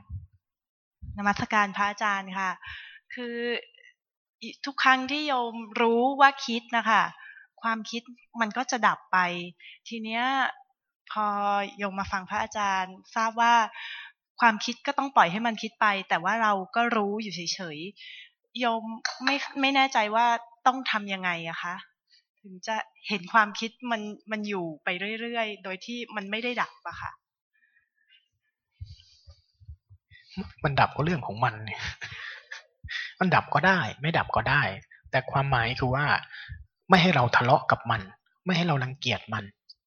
เราแค่วางใจแบบนั้น แต่ถ้าสติมันอยู่กับกายดีๆเนี่ยมันรู้สึกตัวอยู่เห็นตัวเองเผลอไปคิดวูบมันออกมามันก็ดับแล้ว สภาวะทั้งหลายพร้อมจะเกิดและดับนะ ร้อมจะดับไปต่อหน้าต่อตา แต่ปัญหาคือเราจะไปดึงมันไว้ ปัญหามีแค่นั้น ทีนี้พอเราไม่ดึงมันไว้อ้าวพอเราเห็นความคิด รู้สึกตัวอยู่ ความคิดก็ดับ บางครั้งความคิดเป็นฝุ่นผงเลย ปลิวแล้วล่องใจทำอะไรนักหนาไม่รู้คิดตลอดก็มีนะ แต่การบอกว่าไม่ให้เราไปจัดการกับความคิดเนะ่ะ คือการท่าทีการวางใจของเรา ว่าความคิดเป็นสิทธิ์ของเขานะ แต่จุดพลาดของการภาวนา พวกเราเนะ่ะพอเราออกจากความคิดเป็นมาอยู่กับกายเป็น จิตเราจะคุ้นชินกับการเอาอย่างหนึ่งไว้ ทิ้งอีกอย่างหนึ่ง มันจะชินธรรมชาติของตัณหาและทิฏฐิ ไม่ใช่ธรรมชาติของเราด้วย ธรรมชาติของตัณหาทิฏฐิจะพยายามยึดบางอย่างไว้ให้ได้ อันไหนที่ไม่ชอบใจมันจะพยายามปฏิเสธออกพอเราภาวนาเจริญสติมาโอ้ยตัวนี้มันสบาย จิตมันเลยคุ้นชินกับการมาอยู่ตรงนี้ อะไรเกิดขึ้นจะจัดการทิ้งจัดการทิ้ง ซึ่งนั่นไม่ถูกเป็นหน้าที่ของกิเลสตัณหาเขา ทีนี้บอกว่า ความคิดไม่ต้องจัดการ แล้วมันดับไปได้ จึงเป็นเรื่องปกติ แต่ถ้ามันดับไปภายใต้ เราก็เคลื่อนไหวอยู่ เราก็รู้สึกกายรู้รู้สึกภาษายตนะทางกายก็ปรากฏความคิดโผล่ขึ้นแล้วมันหายไปเองของมัน แต่เราไม่ได้จัดการอะไร ไม่ได้มีท่าทีบวกท่าทีลบอะไร หรือใจมันเผลอเข้าไป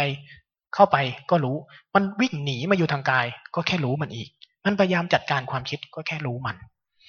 เดี๋ยวมันก็จะค่อยๆรู้จักเองค่อยๆรู้จักเอง แต่สำคัญคือเมื่อเราออกจากความคิดเป็น เมื่อเราออกจากความง่วงเป็น เมื่อเราออกจากความเบื่อเป็น จิตมีกำลังขึ้นแล้ว อย่าพยายามโฟกัสยึดที่เท้า อย่าพยายามโฟกัสยึดที่มือ อย่าพยายามให้ใจมันไปโฟกัสเกาะอะไรนิ่งๆไว้ ขยายภาษายตนะให้กว้าง อะไรก็ได้ ให้ธรรมชาตินำหน้าเรา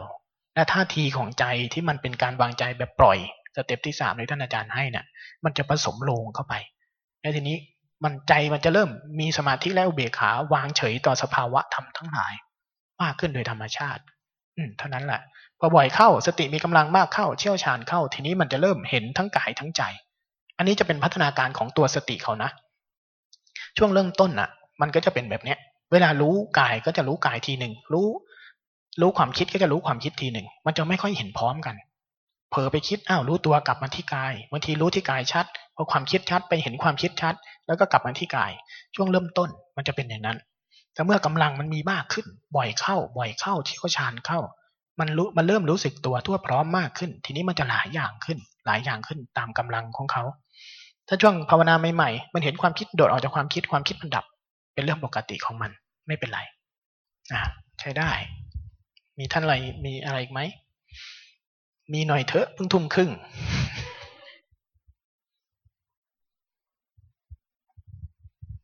ราบนมัสการพระอาจารย์ สติกับสัมปชัญญะนี่เป็นสังขารใช่ไหมเจ้าคะมันมันไม่ใช่ญาณทัศนะใช่ไหมเจ้าค่ะสาธุเจ้าค่ะ มันเป็นเหตุเกิดของญาณทัศนะมันเป็นเหตุเกิด เป็นสารตั้งต้น แต่มันเป็นสังขารเออมันเป็นสารตั้งต้น มันเป็นสังขารมันเป็นส่วนหนึ่งของสังขารละขันใช่ไหมเจ้าใช่ มันอยู่ในสังขารละขันธาตุรู้จึงพ้นจากสังขารละขัน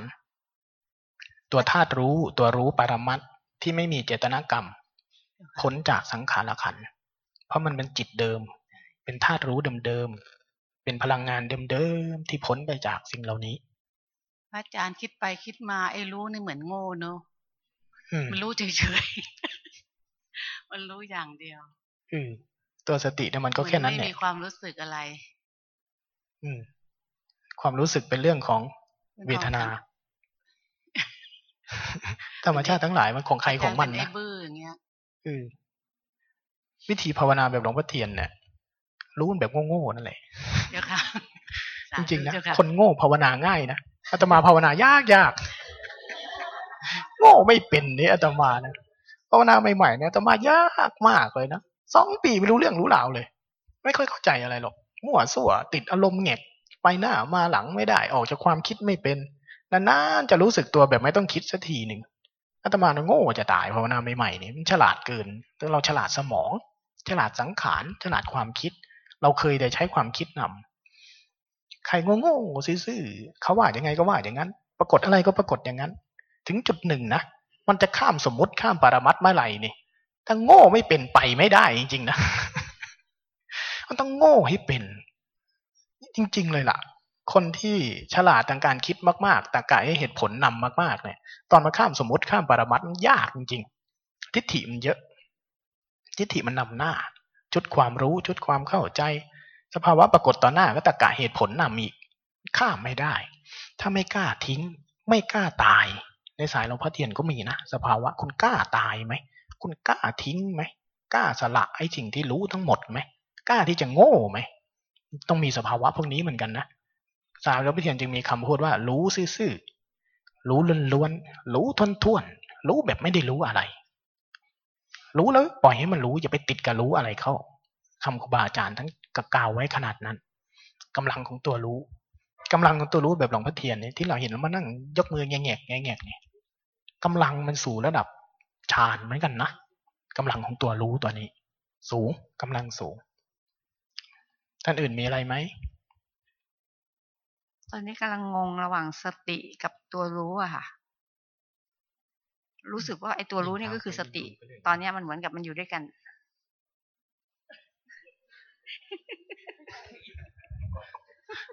ตัวนี้ต้องท่านอาจารย์จำแนกแจกแจง สติเป็นชื่อ เป็นชื่อภาษาบาลี เขาเรียกมันว่าสติ แต่ตัวรู้นั่นแหละ คือตัวสติ ตัวรู้ในความหมายที่พวกเราใช้ ที่สายหลวงพ่อเทียนใช้ ตัวรู้ตัวนี้มันประกอบทั้งสติและสัมปชัญญะ โดยละเอียดนะ โดยละเอียดของขันห้า โดยละเอียดของขันห้า ตอนแรกเนี่ยเราเราเราเราทำให้มีสติขึ้นมาแล้วก็สติเนี่ยทำให้เรารู้ ไม่มีเดาอ่าไม่เดาก็ได้อะสติเนี่ยทำให้รู้ขึ้นมา มันมีความถือว่าสติกับรู้เนี่ยมัน จะเหมือนตัวเดียวกันก็ไม่เชิง จะไม่ใช่ก็ไม่ใช่ ในความหมายของโยมน่ะ ต้องอธิบายผ่านสิ่งที่เรียกว่าขันห้า เราหนึ่งคนนั่งดีๆ เนี่ย ขันทั้งห้า รูปประขันปรากฏ จุดเชื่อมต่อของรูปประขันคืออายตนะ ช่องทางเชื่อมต่อระหว่างรูปกับนาม เรียกว่าอายตนะ ตากระทบรูปหนึ่งครั้ง รูปขันทำงาน รูปขันเนี่ย เปิดจอกว้างรับอยู่เช่นเนี้ยจะหลับจะตื่นจะเป็นอะไรก็แล้วแต่เมื่อประกอบมาแล้ว มันรีลันตลอด รูปประขันเปิดเช่นนี้อายตนะเปิดอยู่เช่นนี้ รูปประขันทำงานตลอดเวลา เช่นนี้ตราบใดที่มีพัสสะอายตนะพัสสะคือ ทั้งหมด ทั้งหมดที่เข้ามากระทบกับเนี่ยผัสสะได้ทั้งหมด ทั้งหมดเลย ทั้งนอกที่เขาแยกไปเป็นรูป เสียง กลิ่น รส สัมผัสอะไรทั้งหลาย ข้างนอก กระทบกับเรา รูปประขันทำงาน เมื่อเกิดการกระทบกันหนึ่งขณะ ลมกระทบวูบวิญญาณขันทำงาน วิญญาณขันมีลักษณะสปาร์กวิญญาณขันมีลักษณะรู้ รู้แบบรับรู้สปาร์กรู้ แต่มันรู้เอง มันรู้ของมันเอง เมื่อเกิดการรับรู้วิญญาณทำงาน เวทนาทำงานสัญญาทำงานสามตัวเนี่ยทำงานพร้อมกันเลย ลมที่พัดตอนนี้อาตมาจึงว่าธรรมชาติทั้งหลายเนี่ยมีธรรมชาติสองอย่างธรรมชาติที่พัดไม่เกี่ยวกับเรากับธรรมชาติที่พัดแล้วกระทบเรา เมื่อเกิดการกระทบเราจะทำให้ขันทั้งสี่ทำงานก่อน รูปประขันวิญญาณคือเกิดการรับรู้ ลมมันก็พัดอยู่นั่นนะไม่เห็นไม่ไม่เห็นรู้ที่เรา เพราะไม่ได้กระทบเรา แต่พอกระทบเราเกิดการเกิดการรับรู้รับสัมผัสนั้นได้ ตามธรรมชาติ รูป เวทนา สัญญา วิญญาณทำงานพร้อมกันอย่างเป็นธรรมชาติ อย่างเป็นธรรมชาติ ฝึกไม่ได้ ไม่จำเป็นต้องฝึก เพราะมันเป็นผลผลิตแล้ว เป็นผลผลิตที่เกิดขึ้นตามธรรมชาติ ตั้งแต่เกิดมา สังขาร อีกส่วนหนึ่งต่อจากนี้ แต่กระบวนการตรงนี้ รูปเวทนา สัญญา วิญญาณ ค่อยๆพัฒนาตัว สัญญาเป็นลักษณะของการที่จำผัสสะในแต่ละครั้งตั้งแต่เกิดใหม่ บันทึกข้อมูลชุดใหม่เอาไว้ ตั้งแต่เกิดตั้งแต่เกิด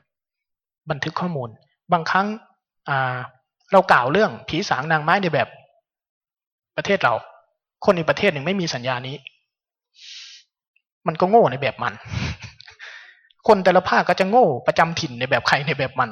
เพราะเราไม่มีสัญญาความโง่แบบนั้น เราจะฉลาดในแบบนี้ เราก็ไม่มีสัญญาความโง่ในแบบนี้ ไม่มีความฉลาดในแบบนี้ เพราะมันไม่เคยบันทึกข้อมูลแบบนี้เอาไว้ นั่นคือสัญญา วิญญาณเป็นลักษณะของธรรมชาติที่มันสปาร์กโดยตัวมันเอง เป็นพลังงานชีวิต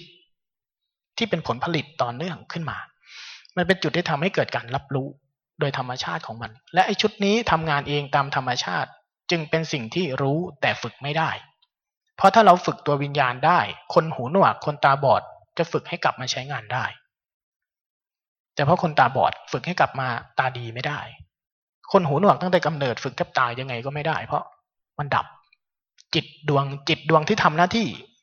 จิตวิญญาณธาตุโสตวิญญาณที่ทำหน้าที่ในการรับรู้เนี่ย มันไม่ทำงาน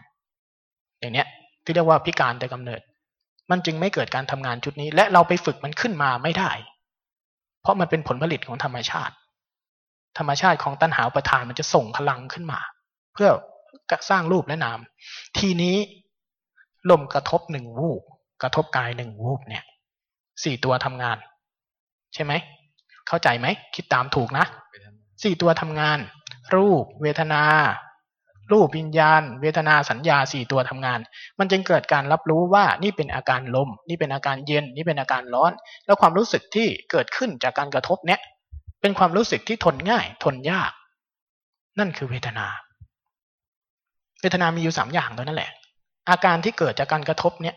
เกิดการสปาร์กันขึ้นเนี่ย มันทนง่ายหรือมันทนยาก หรือไม่ต้องทน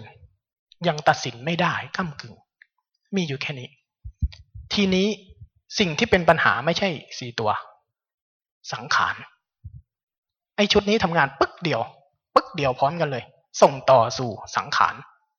สังขารเนี่ยประกอบไปด้วยชุดของกุศล และชุดของอกุศล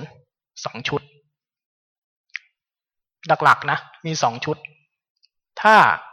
สติทำงานต่อ ลมกระทบวูบมันจะเกิดการรับรู้ เท้ากระทบพื้นเกิดการรับรู้ แต่ถ้าลมกระทบวูบส่งต่อสู่เวทนาส่งต่อสู่โทสะส่งต่อสู่ตัณหา ลมเย็น อ่า อิ่มใจสบาย ร้อนขึ้นมาหงุดหงิดขัดเคือง สังขารได้พื้นที่เก้าอี้ตัวเนี้ย ใครชิงได้ก่อน เก้าอี้ตัวเนี้ย ใครชิงได้ก่อน ปกติพื้นที่เก้าอี้ตัวนี้สัมปทานหลักเป็นใคร ในชีวิตเรา นั่นแหละขาประจำละขาประจำของเขานั่นแหละ ถ้าตาเห็นรูปแบบนี้ความคุ้นชินคือมันจะคิดแบบเนี้ย คิดโทสะคิดไม่ดีอกุศล ชุดอกุศลมีแรงสัมปทานสูง ถ้าลมเย็นๆแบบนี้ โมหะได้สัมปทานเขาก็จะได้พื้นที่ แต่ทีนี้วิธีการฝึกเราจึงว่า พื้นที่เก้าอี้ตัวเนี้ยมันมีตัวเดียว และมันรับสัมผัสจากไอ้สี่ตัวทำงาน พอมันเกิดขนาดนี้ยเราจึงเอาธรรมชาติแห่งฝ่ายกุศลเนี่ยเข้าไปชิงพื้นที่บ้าง สติเป็นหัวหน้าในฝ่ายกุศล จึงพามันมาสัมผัสเก้าอี้ตัวนี้ส่งสัมปทานให้มัน และสติมันจะเกิดได้ก็ต่อเมื่อ เรามีเจตนากรรมในการสร้างเหตุให้เป็นทีละสัญญาให้มันจำบ่อยๆจำเหตุเกิดณขณะปัจจุบันบ่อยๆอ่านี่เป็นที่มาของการฝึกสติที่มันอยู่ในสังขารขัน มันจึงกลายเป็นฝึกรับรู้ยาตะปริญญายะกำหนดรู้ในสิ่งที่มีแล้วปรากฏแล้ว รู้แล้ว ยาตะแปลว่ารู้แล้วจริง ๆ แต่อะไรรู้วิญญาณขันรับรู้ มันเกิดขึ้นแล้วมันมีแล้วปรากฏแล้วกำหนดรู้โดยการที่เอาสติไปเชื่อมต่อเป็นทีละสัญญา มันจึงไปรู้แบบนี้ จึงไม่ใช่รู้ในธรรมชาติที่มันรู้เอง มันจึงต้องมีเจตนากรรม เพราะว่าในขณะที่เรานั่งอยู่เนี่ย เรามีเจตนาที่จะรู้ที่มือใช่ไหม แต่เวลาหูได้ยินเสียงมันก็ได้ยินนะ ปวดเมื่อยที่กายมันก็ปรากฏนะ ทั้งท่านที่เราไม่ได้เอาไม่ได้เอาสติเข้าไปเชื่อมมัน การรู้แบบนั้นเป็นรู้แบบวิญญาณ รู้ตามหน้าที่ของวิญญาณขันเขา อันนี้เคลียร์ไหมพระอาจารย์เจ้าค่ะ อืมไอ้ตัวรู้พระอาจารย์พูดนี่หมายถึงวิญญาณที่ประกอบด้วยสติสัมปชัญญะใช่ไหมเจ้าคะ แยกให้ออกวิญญาณเป็นเป็นเรื่องของวิญญาณ สติสัมปชัญญะเป็นเรื่องของสังขารอยู่ในหมวดคนละหมวดอ๋อตอนวิญญาณเกิด และวิญญาณดับสังขารค่อยเกิดต่ออืมวิญญาณแค่ไปรับ วิญญาณเขาแค่ spark อ๋อ spark spark เขาจบหน้าที่เขากลับบ้านเขาไม่เกี่ยว เขาไม่ยุ่ง เขาไม่ยุ่งเกี่ยว เขาอยู่ในกลมกองของเขา เขาไม่ยุ่งเกี่ยวกับสิ่งอื่น เขาทำหน้าที่สปาร์กจบเขาก็จบ แต่เขาจะส่งต่อสู่อะไร มันจะส่งต่อไปสู่ภาษาเวทนาที่ผสมกันมา อาจารย์มันก็รู้เหมือนกันเนาะมันก็รู้เหมือนกันมันก็บื้อเหมือนกันเนาะใช่ไหมอ่า มันเป็นการมันรู้จะเหฉมือนลากัดนเพราะไอ้สังขารกับสัญสัญญาเนี่ยนะเจ้าค่ะใช่มันก็บื้อเหมือนกันสังขารมันก็บางทีมันก็ไปดึงข้อมูลสัญญากลับมา มาใช้งานบางทีมันก็ไปดึงส่งต่อสู่เวทนามาใช้งาน แต่วิญญาณเกิดแล้วก็จบหน้าที่เขา ทีนี้มันก็ตัวบื้อสังขารนี่แหละ ใครจะได้สัมปทานต่อพระ อาจารย์มันอยู่ตรงนี้ไว่ารู้รู้รู้วิญญาณ หรือรู้ญาณทัศนะ มันก็บื้อเหมือนกันนะพระอาจารย์ฮะมันก็รู้ซื่อๆเหมือนกัน รู้วิญญาณก็รู้ญาณทัศนะ บื้อเหมือนกันญาณทัศนะมันเป็นญาณปัญญาเป็นญาณมันเป็นญาณปัญญา มันทำหน้าที่ในการสลายตัณหาอุปทาน คนละหน้าที่ มันไม่บื้อมันฉลาด ไม่บื้อเลยเจ้าค่ะ มันมันวิญบื้อญาณบื้อใช่ไหมพระอาจารย์ มันบื้อแต่มันไม่ทื่อไม่ถือ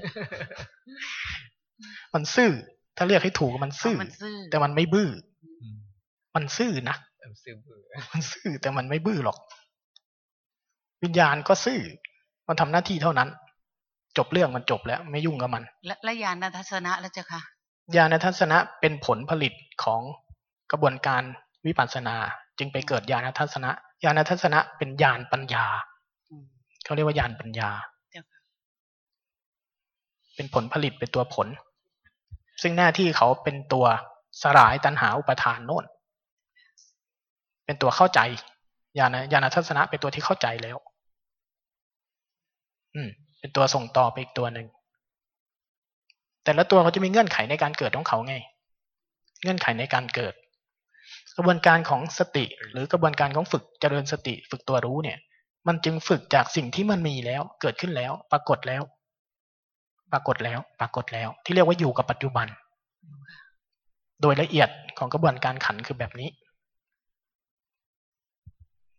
ขอบพระคุณเจ้าค่ะพระอาจารย์สาธุงงเหมือนเดิมเรื่องพวกนี้เราเข้าใจในเชิงหลักการเพื่อให้เราเข้าใจว่าทำไมเราจึงต้องอ่าไม่ใช่ไปกำหนด ไม่ใช่ไปสร้าง แต่รับสัมผัสจากสิ่งที่เกิดจากสิ่งที่เกิด ในกระบวนการไล่กระบวนการขันให้ฟังเนี่ยเพื่อที่จะให้เข้าใจ เอาง่ายๆกับมันนะเป็นยังไงก็เป็นงั้นเนี่ยให้มันเป็นอย่างนั้นแหละ แต่อย่าให้สัมปทาน แต่อย่าให้พื้นที่ของสิ่งที่มันเป็นแล้ว ไปสู่อกุศลตลอดเวลา ไปสู่การเพลินการเผลอไปสู่อารมณ์ตลอดเวลาชิงพื้นที่กลับคืนซะบ้าง แค่นั้นแหละ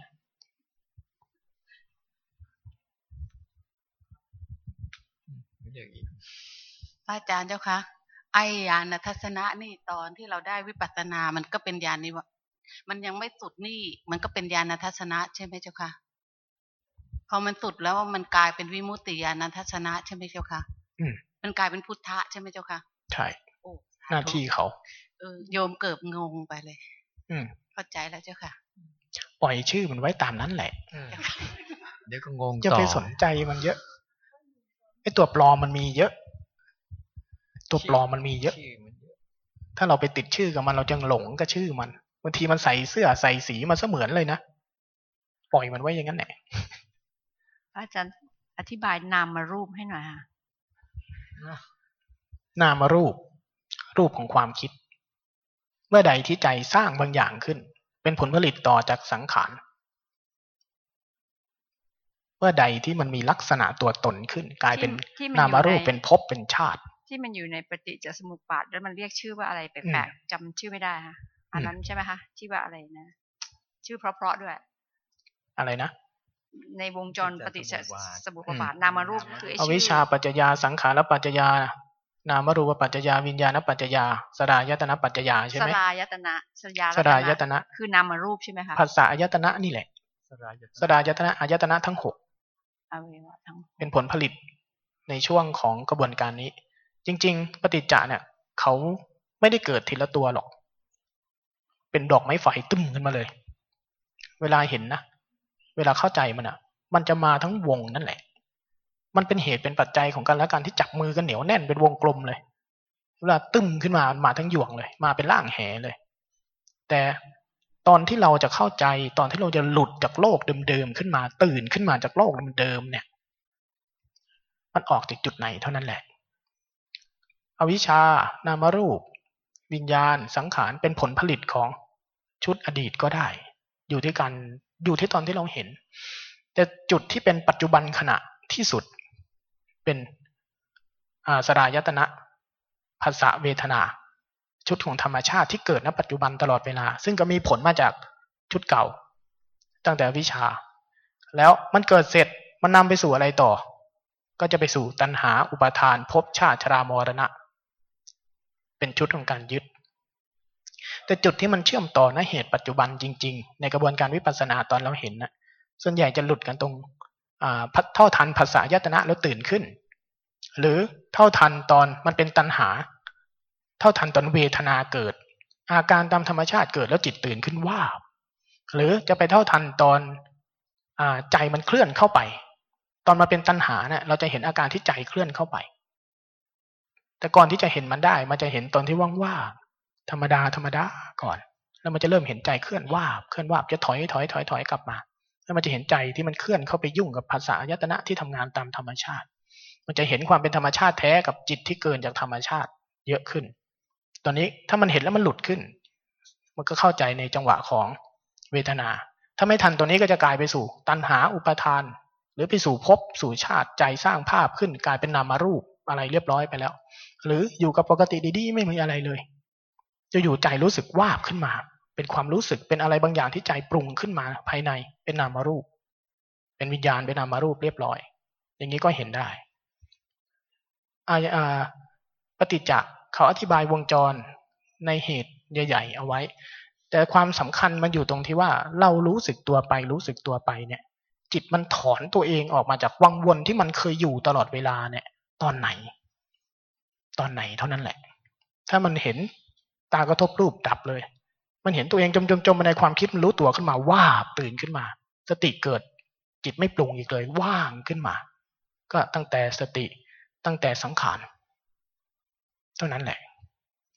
เรื่องพวกนี้ต้องเข้าใจมันผ่านภาวนานะมันจะสนุก ถึงจะสนุกนะ ไม่งั้นจะนั่งงงกับมันอยู่นั่นแหละ พวกเนี้ยแต่ตอนไปเห็นจริงไม่มีภาษาเลย ไม่มีภาษาไม่มีกระบวนการ ไม่มีการไล่เรียงอะไรทั้งนั้นแหละจะตุ่มขึ้นมาโอ้เมื่อกี้จมไปนี่หว่าโอ้นี่จิตเราเคยเป็นอย่างนี้มาตลอด ตอนที่จะเข้าใจมันนะจะรู้เลยว่าโอ้เราเคยเป็นอย่างนั้นมาตลอดอ้าวเราพ้นมาจากวังวนนั้นแล้ว มันจะเป็นแบบนั้นเลย ตอนเข้าใจมันอะมีท่านใดมีอะไรอีกไหมสองคนนั่นพอแล้วนะ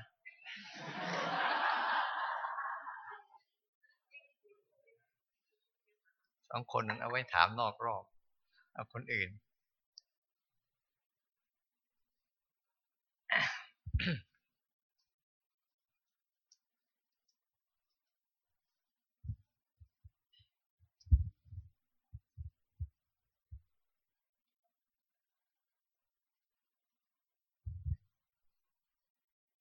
อ่านู่นนั่งอยู่นู่น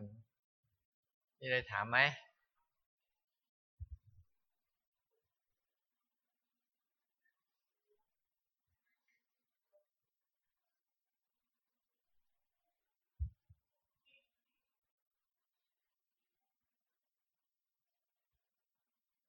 มีมีอันหนึ่งที่ท่านราเชนพูดเนี่ย สังเกตไหมเห็นพูดว่า เราอะกำลังเรียนรู้วิธีการเรียนรู้ของเรานะ คือเรียนรู้ตามหลังมัน ให้มันเกิดมาก่อนแค่นั้นแหละให้มันเกิดมาก่อนแล้วก็รู้สิ่งที่เกิดนั่นแหละ จบ ให้มันเกิดให้ไปให้ภาษายตนะเขาทำงานมาก่อน แล้วก็ก็รู้ตามที่เขาเกิดนั่นแหละนั่นแหละคือจบนะเราไม่ได้ไปดักหน้ามันก่อน ไม่ได้ไปดักหน้ามันก่อนนะให้เขาเกิดขึ้นมาก่อนอะไรก็ตาม ให้เขาเพิ่มความคิดเกิดขึ้นมาก่อน อาการทางกายเกิดขึ้นมาก่อน ให้ธรรมชาติเขาเกิดก่อนเนี่ย เราลองอิงเวลาเราฝึกปฏิบัติลองอิงธรรมชาติให้มากที่สุดสิแล้วจิตมันจะค่อย ๆ เข้าไปสู่แบบแบบธรรมชาติของมันเนี่ย อิงอิงธรรมชาติให้มาก อย่าไปอิงความคิดมากจะไปอิงตรรกกะและเหตุผลมาก แต่อิงธรรมชาตินะธรรมชาติแต่มันจะบอกเข้ามันก่อน เข้าใจธรรมชาติไหมเนี่ยผู้ธรรมชาติธรรมชาติเข้าใจไหมไม่เข้าใจอ๋อประโยคอธิบายยังไงอีกวะ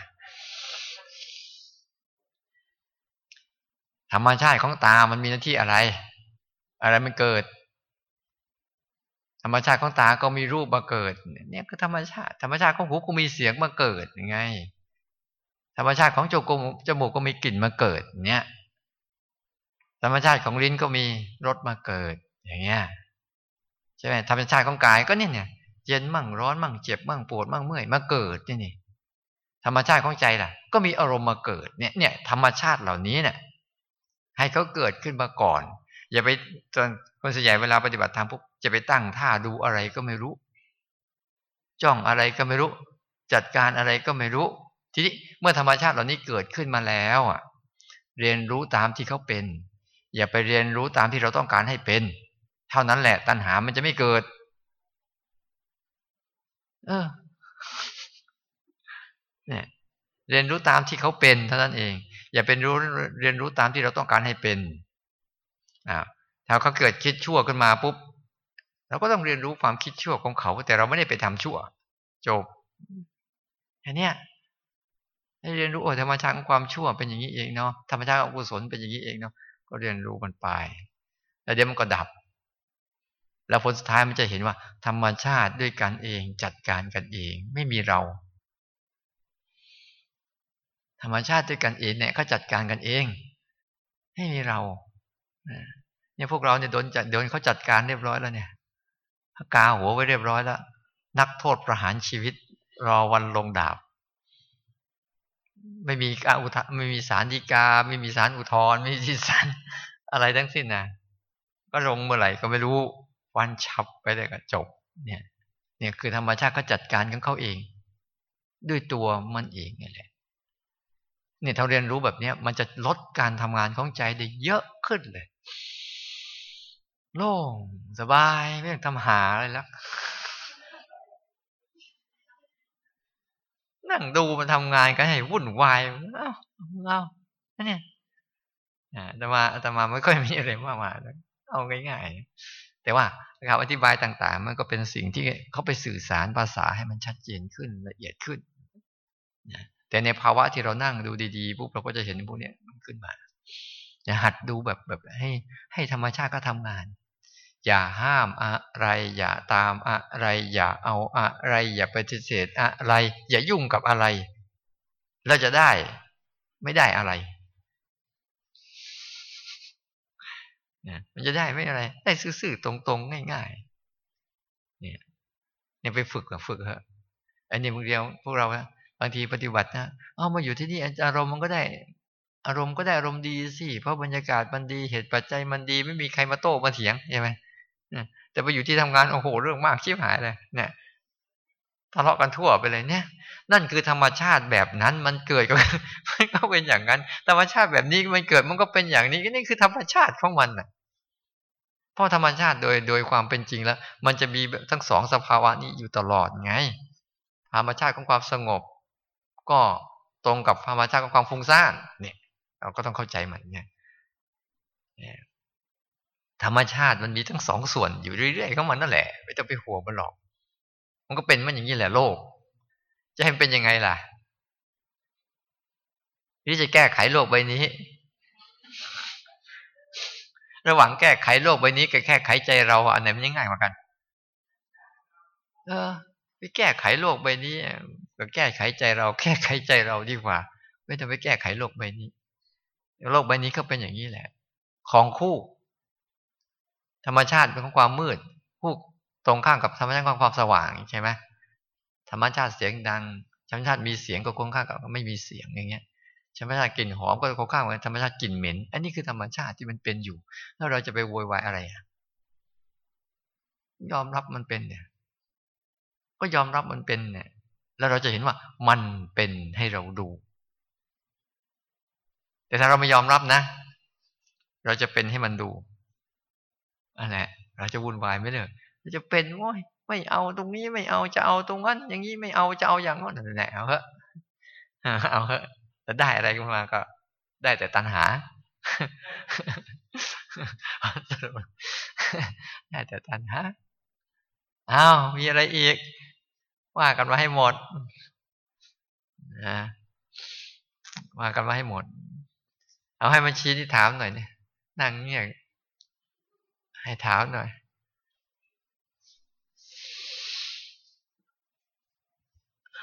อ่า มีอะไรอยากถาม ก็พระอาจารย์เทศเคลียร์หมดแล้วค่ะเคลียร์เคลียร์หมดเจ้าค่ะ yeah. อนุโมทนาค่ะอ่าอ่าอ่าใครที่ยังไม่เคลียร์มาก็ขอบคุณกับที่แจ้งเรื่องรูปเวทนา สัญญา สัญญาแล้วก็ไปวิญญาณ สังขารนี่เป็นตัวตามหลังมาอีกทีนึงอ่าคือให้สรุปในง่ายๆค่ะ ขอบพระคุณค่ะบางทีเราต้องไปเรียนเรื่องขันห้าถ้าเราอยากจะเรียนนะ ต้องเจาะจงเรื่องการทำหน้าที่ของขันห้ามันครบ แล้วมันก็จะดี คือเรียนหลักๆเรียนธาตุสี่เรียนขันห้าเรียนอายสัตสี่เรียนไตรลักษณ์อะไรจะเรียนนะ หลักๆ ของมันที่มันจะพาให้เรา เราพาไปกระบวนการในการที่จะศึกษาอะไรพวกนี้เอาหัวใจหลักๆเขาเนี้ยให้มันดีๆ แล้วมันจะเข้าใจง่าย ถ้าจะเรียนมันนะ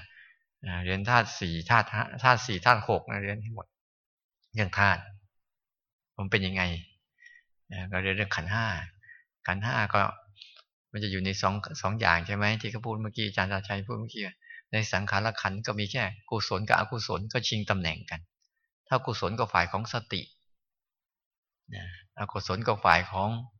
อะไรอะฮะตัณหากระชิงพื้นที่เท่านั้นเองฉะนั้นตัวสติจะอยู่ในฝ่ายของสังขารขันที่มันมีมาอยู่ แล้วก็จะใช้ตัวเขาบอกว่าสังขารขันนี่ มันเหมือนครอบครัวใหญ่ เอาไอ้สี่ตัวนั้นมาปรุงเป็นอาหารได้ดีที่สุดเลย เอาเจ้ารูป เอาเจ้าเวทนา เอาเจ้าสัญญามา แต่เจ้าวิญญาณนี่ก็นั่นที่รู้ก็เฉยๆใช่ไหมอ่าก็จะเอาเจ้ารูปเจ้าเวทนาเจ้าสัญญาเนี่ยมายำก็ให้เป็นอาหาร มันมายำก็ให้เป็นอารมณ์ถ้าถ้าตัวที่มันนั่งอยู่เป็นอกุศลนะก็ยำให้เป็นอารมณ์ฝ่ายอากุศล ถ้าตัวที่นั่งอยู่มันเป็นกุศลเป็นสติเนี่ยก็ยำมาเป็นฝ่ายกุศล เนี่ยก็ยำกันสองอย่างนี่แหละ สลับกันไปสลับกันมานั่งดูเขาก็ทำงานกัน เวลาเวลาเวลาเราจะรู้สึกเขาบอกอันหนึ่งเนี่ยเขาท่ามากเลยถ้าคุณรู้ว่าคุณพ้นทุกข์จริง ๆ รู้ตรงไหน รู้ตรงไหนเวลาเราพ้นทุกข์จริงๆไงคือสังขารไม่ทำงาน ถ้าสังขารยังทำงานอยู่ ถึงแม้คุณผู้พ้นทุกข์ก็ช่าง ยังทุกข์อยู่เหมือนเดิมแหละ ถ้าสังขารหยุดทำงานคือ โรงครัวนี้ถูกรื้อทิ้งแล้วนั่นแหละ โอเคแล้วทีนี้แน่ใจได้เลยว่า ตั้งแต่นี้ต่อไปเนี่ยทุกจะไม่เกิดกับเราอีก แต่ถ้ายังมีการสังขารสังขารยังทำงานอยู่เรื่อยๆนะก็อย่าไปคิดว่าพ้นทุกข์แต่อาจจะทุกข์น้อยลงมาใช่อยู่ วันนี้ วันนี้ใครบอกว่าโยมบอกว่าผมไม่ค่อยทุกข์แล้วนะจริงๆเนี่ย ต้องพูดใหม่ ทุกข์มันเท่าเดิมนั่นแหละ ถ้าพูดคือ ฉันยุ่งกับทุกน้อยลง ฉันยุ่งกับความทุกข์ได้น้อยลง มันจึงไม่ค่อยทุกข์แต่ความทุกข์มันยังเหมือนเดิมนั่นแหละมันอยู่แบบเดิมแหละมันอยู่ที่เรายุ่งหรือไม่ยุ่งเท่านั้นเอง เออ ฉันยุ่งกับมันได้น้อยลงก็เลยสบายขึ้น แต่เมื่อก่อนฉันยุ่งมันมากมันเลยวุ่นวายไม่เลิกแค่นั้นเอง ความทุกข์จะเป็นพื้นฐานของชีวิตที่เขามีอยู่เขามีอยู่เพราะธรรมชาติเขาทาชนิดนี้ให้เราอยู่แล้ว แต่เรายุ่งกับมันน้อยลง ยึดถือมันน้อยลง วางมันได้เยอะขึ้น มันก็เลยน้อยลงไปเฉยๆธรรมชาติของเสมอเนี่ย คุณคุณเลิกยุ่งกับแก้ว ถามว่าแก้วใบนี้มันจะหายไปไหมเพียงแต่คุณเลิกยุ่งกับมันเฉยๆก็เลิกจับมันก็เลิกใช้มัน คุณเลิกถือมันเท่านั้นเอง แก้วนี่เหมือนก้อนทุกมือนี่เหมือนจิต ถ้าจิตไปจับทุกอยู่ไปเล่นทุกอยู่ มันก็ยังทุกข์อยู่ แต่วันดีคือดีเออมันวางแก้วแล้วอ้าวโอเค มันก็เลย แต่ว่าไอ้แก้วนี่ยังคงอยู่เหมือนเดิม แต่ว่าจิตมันไม่เข้าไปจับ มันก็เลย มันมีทุกข์อยู่ แต่ว่าใจมันไม่ได้ไปจับไปแตะไปต้องไปถือ มันจึงไม่ต้องรับน้ำหนักความหนัก ความหนักของมันความแข็งของมัน ความร้อนความเย็นของมันอะไรของมันทั้งหมดเลย อ่า ลือเวลาอีกตั้งครึ่งชั่วตั้งชั่วโมงหนึ่งอ้าวช่วยกันถามแล้วเออสองคนนั้นไม่ให้เอานะ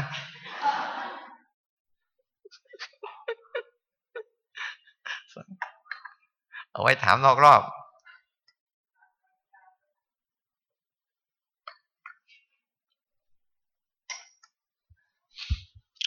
กราบนมัสการเจ้าค่ะ ขอโอกาสเจ้าค่ะ ที่พระอาจารย์พูดว่าไม่ไม่ไม่มีสังขาร ไม่มีสังขารเป็นวิสังขารใช่ไหมเจ้าค่ะ อืมใช่ อันนั้นอันหกรานึ่บงขอบพระคุณเจ้าค่ะ หรือว่าเรามาพูดว่า โรงครัวนี้ถูกรื้อทิ้ง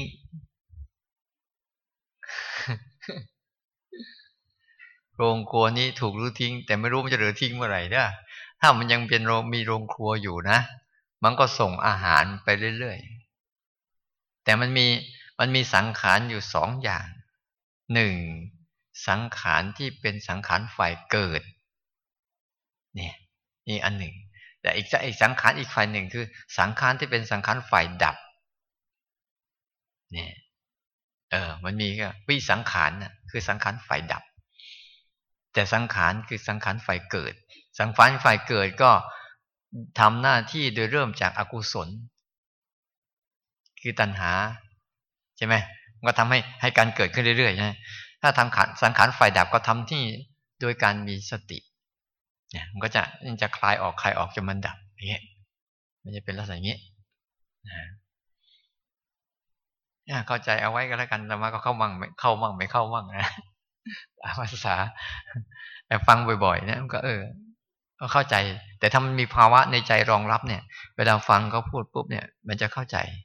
นั้นเราไม่ต้องไปเสื่อไปรีบร้อนจะเข้าใจ แต่รีบร้อนที่จะทำให้ภาวะนี้เกิดขึ้นในใจให้เยอะๆ เพราะภาวะเนี้ยเมื่อเราเข้าใจแล้ว ถึงเราไม่เข้าใจชื่อมัน แต่ใจเราอะเข้าใจที่จะวางมันหรืออยู่กับมันเป็นแล้ว โอเคแล้ว รู้ชื่อก็ได้ ไม่รู้ชื่อก็ได้ แต่แต่แต่รู้จักวิธีวางแล้ว นี่คือขั้นตอนหนึ่งคือ ต้องรีบรู้ไอ้นี้ให้ได้ก่อน แล้วค่อยไปเรียนรู้ชื่อเขาที่หลัง มันจะปลอดภัย แต่ถ้าเราไปรู้ชื่อรู้ชื่อมันมาก่อน แล้วค่อยมาเรียนรู้ทีหลังนี่ไอ้นี่ทีหลังนี่ที่นี่มันจะเกิดไอ้ไอ้ชื่อนั่นแหละ มันมาเป็นอุปสรรคไอ้นี่คือไอ้นี้เปล่าไอ้นี่คือไอ้นี่เปล่าไอ้นี่คือใช่ไอ้นี่เปล่าแล้วมันใช่หรือยังหรือยังไม่ใช่โอ้โห มันจะว่วไปหมดเลย แล้วที่ใช่ไม่ใช่ไม่รู้ใช่หรือเปล่าคิดเอาไปหมดเลย เพราะมันยังไม่เคยตัวจริงอะคือเราเรียนรู้ตัวจริงแล้วก็ไปเรียกชื่อเขาทีหลังก็ได้ รู้ตัวจริง รู้นิสัยเขารู้ใจคอเขารู้วิถีชีวิตเขารู้รูปแบบของเขาทั้งหมดแล้วเนี่ยที่ ค่อยไปจากรู้จักชื่อเขาก็รู้แล้วว่าพ่อแม่มันคืออะไร มันมีหน้าที่การงานอะไร มันมีอาชีพแบบไหนสถานที่อยู่มันเป็นยังไง แล้วมันเกิดมาได้ยังไง เนี่ย ครบบริบูรณ์ คือสายคือวิธีการที่จะใช้ใช้ใช้ตัวรู้นำหน้าเนี่ยเขาจะเป็นลักษณะว่า ไปรู้ตัวจริงก่อนเขาย้อนกลับมา รู้ชื่อทีหลังเพื่อเจโตไวมุตนี่คือ ใช้จิตสัมผัสสภาวะตรงๆ โดยปราศจากชื่อไปก่อนอะไรเกิดขึ้นก่อน สัมผัสมันตรงๆเลย แต่พวกเราเนี่ย สัมผัสสภาวะตรงๆ ไม่ค่อยได้ไงเพราะว่าสัมผัสแล้วมันไม่ค่อยตรง สภาวะมันตรงนะใจเราใจเราไม่ค่อยตรงเฉยๆใจเราไม่ค่อยตรง ไม่ค่อยตรงยังไง สังเกตดู มันโกรธก็ไม่อยากให้มันโกรธเนี่ย เนี่ยมันไม่ค่อยตรง มันเบื่อก็ไม่อยากให้มันเบื่อเนี่ยมันไม่ค่อยตรงมันไม่ค่อยตรง มันฟุ้งซ่านก็ไม่อยากให้มันฟุ้งซ่านเนี่ยมันไม่ค่อยตรง ถ้าตรงๆนะฟุ้งซ่านคือฟุ้งซ่านไม่มีอะไรเบื่อคือเบื่อ เนี่ยก็ตรงๆไปเลย แล้วก็จะได้เรียนรู้ไอ้ไอ้อาการเหล่านี้ตรงๆตรงๆแล้วก็จะจำได้ดีมากเลยนะทีนี้ที่ใครจะพูดไปแนวไหนทำอะไรยังไง เขาก็จะมีสภาวะในใจของเขาไม่รองรับ เขาไม่งง เขาไม่งง แต่คนที่มีชื่อก่อนเนี่ยบางที มันไปติดชื่อ แล้วก็ไปจินตนาการกับชื่อ แล้วจินตนาการนั้นบางทีมันบวกด้วยทิฏฐิของเราเองที่มันยังไม่บริสุทธิ์ มันก็แจมไปเข้าข้างตัวเอง ต้องอย่างนี้อย่างนี้ถ้าใครเขียนว่าเฮ้ยไม่ใช่นะเอาเอาละทีนี้เอาละเอาละแล้วที่เขาเถียงเขาทักกันมาอ๋อแล้วก็ชักสงสัยเหมือนกันที่รู้ถูกไม่ถูกเอาเอาละวัวแต่ก็ดีทั้งหมดนั่นแหละ เรียนไว้คำสอนพระเจ้าดีทั้งหมดนั่นแหละดี ดีทั้งหมดอ้าวหมดแล้วใช่ไหมกับเรียนพระอาจารย์เจ้าค่ะยังเพิ่งเลิกยังมีอยู่เอาเลย ดูคุยดูคนมันดิ้น ดูใจคนมันดิ้นจะเป็นยังไงอ้าวขอความเมตตาพระอาจารย์ช่วยอธิบายคำว่านามกายอะค่ะซึ่งซึ่งคำนี้เขาโยมก็ยังไม่เข้าใจมากเท่าไหร่อะค่ะ แต่ ในความหมายก็คือเหมือนกับว่าเขาอยู่ในฐานกายกายในกายในสติปัฏฐานสี่ขอความเมตตาพระอาจารย์ช่วยอธิบายกายกายในกายเหรอคำว่านามกายเจ้าค่ะอืมคำว่านามกายนี่ผมอธิบายไม่เป็นอาจารย์ราเชียนนี่หมนเขาแต่กายในกายนี่พอได้อยู่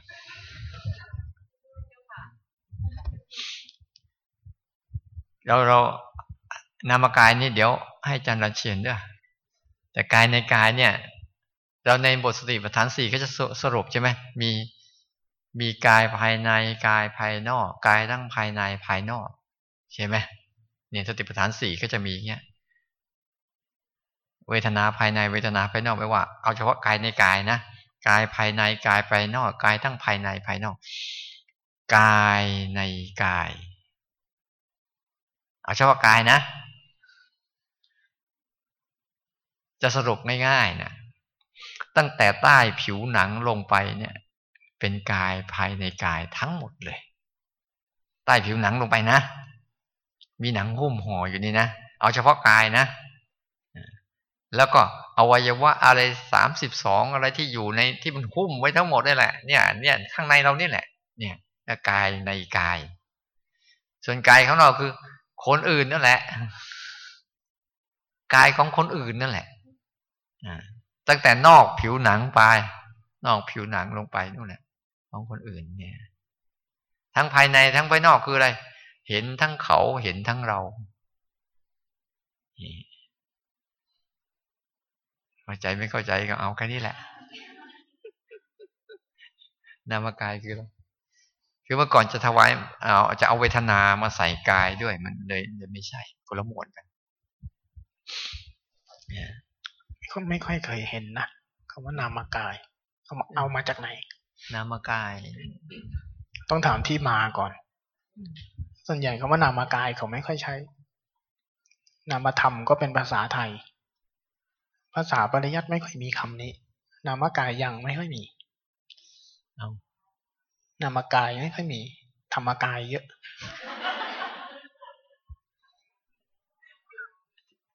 ฮะ ที่ว่าเสวยนามกายอะอ๋อ มันเป็นความรู้สึก อ่า อ่าอ่าเอาอีกแล้วถามอีกแล้วสุขอันเกิด อ่า มันเป็นภาษาเชิงของพวกอภิธรรม จิตมันเสวยอารมณ์ จิตมันเสวยอารมณ์ ถ้าภาษาที่เราเรียกมันเป็นนามรูปชนิดหนึ่งนั่นแหละ ถ้าจะภาษาพวกนั้นนะ บางบางภาษาเขาใช้เฉพาะที่จริง ๆ จะไม่ใช่คำที่ทั่วไปใช้นามกายนะจิตเสวยอารมณ์ด้วยนามกายอะไรพวกนี้มันจะเป็นกายของใช้ก็เฉพาะส่วนที่พวกเรื่องของสมถะเรื่องของพวกอะไรเรื่องของพวกอภิธรรมจะมีอยู่ จะเป็นเรื่องของเฉพาะเฉพาะเรื่อง แต่จะไม่ใช่ไม่ใช่สภาวะของอตัวหลัก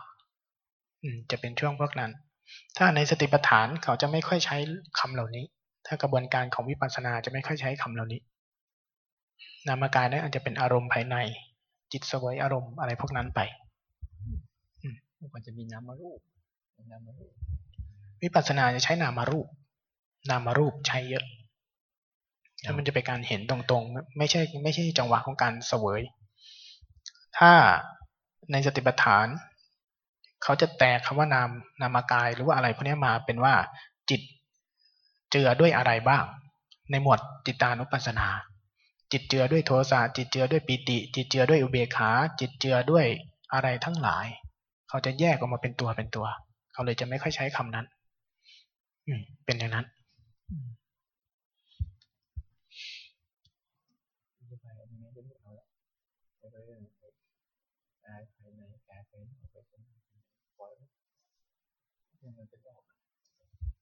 พอเนาะ กราบนมัสการพระอาจารย์ค่ะ ใครใครใครอ่าว่ามา คือหลักสูตรที่ที่เราเรียนครั้งนี้ค่ะ จะเป็นหลักสูตรจากไตรลักษณ์ใช่ไหมคะ ทีนี้พระอาจารย์ก็จะสอนแนวทางของการรู้ชั่วขณะ ชั่วขณะ ชั่วขณะให้รู้แล้วก็อย่าไปยุ่งกับมัน ทีนี้อันถัดไปอะค่ะ คือพอเราไม่ไปยุ่งกับมัน แต่สิ่งที่มันตั้งอยู่ มันก็คือสมมติว่าเป็นทุกตัวหนึ่งตั้งอยู่ อาจารย์พระอาจารย์ก็ยกตัวอย่างว่าเป็นแก้ว เราก็อย่าไปยุ่งกับมัน ซึ่งตัวอย่างที่พระอาจารย์ยกมันดูเป็นทฤษฎีง่าย เช่นถ้าแก้วร้อนแล้วก็ไม่ต้องไปยุ่งกับมัน หรือไม่ต้องไปจับมัน แต่ในทางหลักการปฏิบัติ มันยากมากเลยค่ะ ถ้าเราจะชอบไปยุ่งกับมัน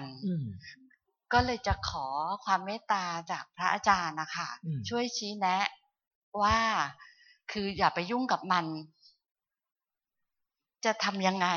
เพราะว่าเราจะต้องไปยุ่งกับมัน ตลอดเวลาในชีวิตประจำวันที่เราอยู่ หรือแม้กระทั่งตั้งแต่เล็กจนกระทั่งเราโตมา สิ่งที่เราต้องเจอมันเยอะแยะมากมาย เราก็พยายามจะตัดไป แต่พอมันหมดเรื่องนี้ เรื่องอื่นก็ขึ้นมา หรือบางอย่างมันก็เป็นอะไรที่แบบตะกอนอยู่ในใจ พอเราไปยุ่งกับมันมันก็ขึ้นมา แต่พอเราไม่ไปยุ่งกับมันมันก็ ลงไปสรุปแล้วคือถามคือ อยากจะให้บอกวิธีที่จะไม่ไปยุ่งกับมัน ใช่ค่ะ เออ ฟังอยู่พักหนึ่ง ใช่ไหม ใช่ค่ะ คือคือวิธีของพระอาจารย์คืออย่าไปยุ่งกับมัน แต่ว่าวิธีปฏิบัติ เออวิธีที่อย่าไปยุ่งกับมัน เอาแบบไม่เอากำปั้นทุบดินนะคะพระอาจารย์จะยังไงกำปั้นทุบดินวะ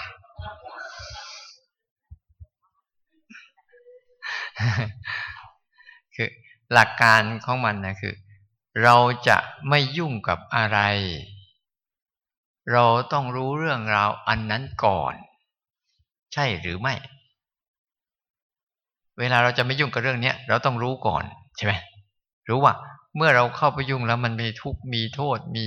ปัญหามีอะไรบ้าง แล้วเราก็รู้ต่อไปเลยรู้ต่อไปทีหนึ่งว่า วิธีที่จะไม่ยุ่งกับมันน่ะทำยังไง เราจึงจะเลิกยุ่งกับมันได้เบ็ดเสร็จและเด็ดขาดใช่ไหมพระเจ้าท่านสอนไว้แล้ว ในเบื้องต้นนะทุกต้องกำหนดรู้ นี่คือพระเจ้าท่านสอนไว้แล้วไงพระเจ้าท่านสอนอายสัตสีไว้แล้วไง ทุกต้องกำหนดรู้เนี่ยบอกทุกเนี่ย คุณอย่าไปยุ่งกับมัน แต่คุณหัดเรียนรู้มันนี่หัดเรียนรู้ความทุกข์มันคำพันทุกดินหรือเปล่า กับวันทุดินไหมทุกอะหนึ่งเปอร์เซ็นแรกจริง ๆ อะ ขอให้ยอมรับความทุกข์นั้นก่อน ที่เราเราพยายามยุ่งกับมันเนี่ยเบื้องต้น เราพยายามปฏิเสธ มันไม่อยากให้มันเกิด ไม่อยากให้มันมี ไม่อยากให้มันเห็น ไม่อยากรู้เรื่อง ไม่อยากรับฟัง ไม่อยากได้ยินอะไรอีกเลยเนี่ยเนี่ยนี่ก็เรียกอันเนี้ยเขาไม่ได้กำหนดรู้ทุกแต่เขาปฏิเสธทุกนี่นะ เบื้องต้นคือ ต้องทำใจยอมรับก่อนว่านี่คือความทุกข์นี่เบื้องต้นจริง ๆ นะ ไม่ใช่กำบันทุกเดือนจะไล่ให้ฟัง เบื้องต้นจริงๆ ต้องยอมรับว่านี่คือความทุกข์อย่างแท้จริง นี่คือความทุกข์อย่างแท้จริงก่อนเนี่ยให้จิตเขารับรู้เนี่ยชัดๆเลยว่าให้พาเขาไปเห็นว่านี่คือความทุกข์นะ เหมือนเราพาลูกให้เห็นว่านี่คือโทษนะ นี่คือโทษนะ นี่คือโทษนะ ให้เขาเห็นซ้ำๆซากๆไปก่อน ใหม่ๆก็จะเจ็บปวดไปก่อน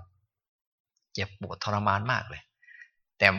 อย่าอย่าไปหนีเขาเอาให้เขาเห็นทุกข์ให้ชัดเจนก่อน ให้เห็นจนรู้สึกว่าทุกทุกเรื่องเป็นทุกข์จริง ๆ แล้วมันเถียงไม่ได้ นั่นแหละเขาจะเริ่มศึกษาอ๋อมันก็จะเริ่มเริ่มจากพอมันเริ่มรู้ทุกเรื่องเป็นจริง เป็นทุกอย่างนี้จริง ๆปั๊บเนี่ยนะต่อไปเนี่ย เขาจะช่วยตัวเขาเองว่า เขาจะไม่ยุ่งกับมันด้วยวิธีใดหลักการกำหนดมันเห็นมันจนชัดเจนแล้วว่าทุกทุกอย่างเป็นทุกบางครั้งเรายังไม่รู้จักว่าอะไรเรื่องไหนเป็นทุกเราจะรู้สึกรู้จักละสุขบ้าง ทุกบ้าง เราจะรู้จักแค่นี้นะ แต่ในความเป็นจริงที่พระเจ้าว่า ทุกทุกเรื่อง ไม่ใช่สุขบ้าง ทุกบ้าง ความสบายใจทั้งหลายทั้งปวงก็เป็นทุกชนิดหนึ่ง ความไม่สบายใจทั้งหลายทั้งปวงก็เป็นทุกชนิดหนึ่ง แต่ถ้าเรายังรู้สึกว่า ความสบายใจทั้งหลายทั้งปวงเป็นสุข ความไม่สบายใจทั้งหลายทั้งปวงเป็นทุกข์อันนี้เรายังไม่รู้จักทุกข์จริง ๆ เมื่อเรายังไม่รู้จักตรงนี้จริง ๆ เราจะเลือกเอาข้างนี้ เอาข้างความสบายใจทั้งหลายทั้งปวง ว่านี่คือสุขของเรา และเราก็รังเกียจไอ้ความไม่สบายใจทั้งหลายทั้งปวงนี่คือทุกข์ที่เราต้องหนีต้องหนีต้องวิ่งต้องวิ่งต้องหนีแต่เราเห็นไหมว่าทั้งสองภาวะนั้นน่ะ มันเป็นทุกข์ทั้งคู่เลย ถ้าเราจะพยายามเอาความสบายใจทั้งหลายทั้งปวง นี่คือความดิ้นรนระบีบคั้นทางจิตใจที่จะรักษามันไว้ แล้วพอรักษาแล้วไอ้สภาวะความสบายใจทั้งหลายทั้งปวงอยู่กับเราไหมเนี่ยมันไม่ยอมอยู่กับเราถึงเวลาปุ๊บมันก็จะสลายตัวไปอีกและไอ้ความไม่สบายใจทั้งหลายทั้งปวงก็เหมือนกัน มันอยู่กับเราไหมถึงเวลามันก็สลายตัวไปอีกจนกระทั่งจิตก็เห็นว่าไอ้ทั้งสองอย่างนี้ มันพึ่งไม่ได้ มันเอาไม่ได้ มันจัดการไม่ได้ มันรักษาไม่ได้ เขาเลยไม่ไปยุ่งกับมันดีกว่า ผ่านการเห็นผ่านการรู้จนกระทั่งว่า ไม่เอาดีกว่า เพราะยิ่งไปยุ่งแล้วก็เท่ากันแหละนี่ ตรงนี้ให้หัดใช้ มันก็ไม่ผ่านจากการฝึกรู้หรอกเพราะการฝึกรู้เท่านั้นเอง การฝึกรู้เนี่ย จะพาไปสู่รู้ทุกข์ก่อน เวลาภาวนาเราสังเกตเห็นไหม เราเห็นทุกข์ของเราตลอด รู้ไหม ยิ่งเห็นทุกข์บ่อยๆ ยิ่งเห็นทุกข์มากๆอาตมาเคยพูดแล้วว่า มันจะเกิดอาสุภะทางใจ มันจะสร้างภาวะโหไม่อยากยุ่งเลย แล้วนั่นแหละ เขาจะรู้จักแล้วไม่ต้องบอกให้เขาวาง เขาจะวางเอง แต่เราต้องสร้างเหตุให้เขาได้เรียนรู้ก่อน สร้างเหตุเขาเห็นก่อน เห็นทุกข์ แต่เบื้องต้นจะสร้างเหตุคือทำใจให้เป็นกลางๆก่อนยอมรับทุกสภาพ ที่เขาเกิดขึ้นกับเรานะให้เขาเกิดขึ้นกับเราเนี่ยถ้าเรียนตามหลักก็เมื่อรู้จักทุกแล้วก็ต้องไปรู้จักสมุทัยคือตัวตัณหาใช่ไหมตามหลักเขานะตัวตัณหาตนตัวตัณหาคือตัวที่เลือกข้างนั่นแหละ ที่ตมาบอกเมื่อกี้ตัวตัณหาคือตัวเลือกข้าง อันนี้จะเอาอันนี้ไม่เอาภาวะตัณหาวิตัณหาก็เกิดขึ้นมาทันที สมุทัยคือตัวตัณหา นิโรธคือละตัณหามรรคคือต้องเจริญ เจริญคือ ให้มันเห็นภาวะนี้ซ้ำๆซากซากซ้ำๆซากซากแล้วแล้วเล่าเล่าแล้วแล้วจนกระทั่งจิต มันมีคนคนหนึ่งนะเขาหลุดจากความทุกข์ได้ โดยเขาอยู่กับความทุกข์จนกระทั่งถึงที่สุดแล้ว มันหลุดออกมาเอง เอกอาร์ทอรี่ โอเล่อะไรที่ไปอ่านซื้อมาเนี่ยมันอยู่อยู่มันจะฆ่าตัวตายเนี่ยอยู่อยู่ก็มันถึงที่สุดแล้วมันมันเข้าไปอยู่มันหลุดออกมาเฉยๆอ้าวภาวะนี้ก็มีด้วยอยู่ในโลกนี้ นี่ นี่บางทีก็มีนะคือไปเจอเจอเจอจนถึงที่สุดแล้วจิตมันมันเต็มที่เข้ามาแล้ว มันขบวนขบวนการเต็มที่มันอยู่ๆแล้วมันหลุดหัวไปเลยอ้าวอยู่แบบนี้ก็ได้ด้วยเหรอมีอยู่ มีอยู่นะแต่ทุกครั้งที่เรารู้มันเนี่ย มันจะค่อยๆไป ค่อยๆไป ค่อยๆไป พยายามยอมรับมันก่อนว่าคือความทุกข์แล้วพยายามค่อยๆเรียนรู้ไป เรียนรู้ไป เรียนรู้ไป โดยการฝึก แล้ววิธีการออกกับมันคือ หัดพาออกเบื้องต้นพาออก พามารู้ปัจจุบันก่อน พามารู้ความทุกข์ง่ายๆง่าย ๆ ทางกายก่อน ที่มันเกิดขึ้นตลอดเวลาทุกทางรูปเนี่ยทั้งหมดให้มันหัดรู้ความทุกข์ง่ายๆง่ายๆง่ายๆง่ายๆ แล้วให้มันสลัดตัวเองบ่อยๆ ไวๆไวๆอย่าไปแช่กับอะไร เพื่อเราต้องการให้มันหัดหัดบริหารให้มันหัดบริหารจากการจาคะในใจให้ได้บ่อย ๆ รู้แล้วปล่อย รู้แล้วปล่อย รู้แล้วปล่อย รู้แล้วปล่อย รู้แล้วปล่อย พอมันชำนาญในการรู้แล้วปล่อยมากเข้ามากเข้ามากเข้ามากเข้า ต่อไปมันจะคล่องตัวขึ้น ในการรู้แล้วปล่อยทุกรู้แล้วปล่อยทุกไม่ใช่รู้แล้วจัดการนะ รู้แล้วปล่อย รู้แล้วปล่อยกรรมแล้วปล่อยกรรมแล้วปล่อยกรรมแล้วปล่อยกรรมแล้วปล่อยบ่อยเข้าแบบเข้า เขาจะรู้จักวิธีกรรมแล้ววิธีปล่อย เนี่ยตรงเนี้ยคือการฝึกฝึกเบื้องต้นที่เราฝึกอยู่เนี่ย รู้แล้วผ่าน รู้แล้วผ่าน รู้แล้วผ่าน รู้แล้วผ่าน ไม่เก็บกับอะไรทั้งสิ้นผ่านไปเรื่อยๆ รู้แล้วผ่าน รู้แล้วผ่าน รู้แล้วผ่าน เพราะทั้งหลายทั้งปวงที่เรารู้น่ะมันทุกข์ล้วนๆแล้วก็หัดให้จิตมันหัดผ่านไปเรื่อยปล่อยทิ้งปล่อยทิ้งปล่อยทิ้งปล่อยทิ้งไม่เอาอดีตไม่เอาอนาคตเอาอารมณ์ปัจจุบันเป็นหลักเป็นหลักเป็นหลักเป็นหลัก แล้วเวลาไปเข้าเอาไปเข้าอยู่กับความทุกข์เรื่องอดีตอนาคตเมื่อไหร่ปุ๊บเราก็จะมีพื้นที่อารมณ์ปัจจุบันเรา คอยดับทวงดุลดุลทวงดุลอำนาจมันอยู่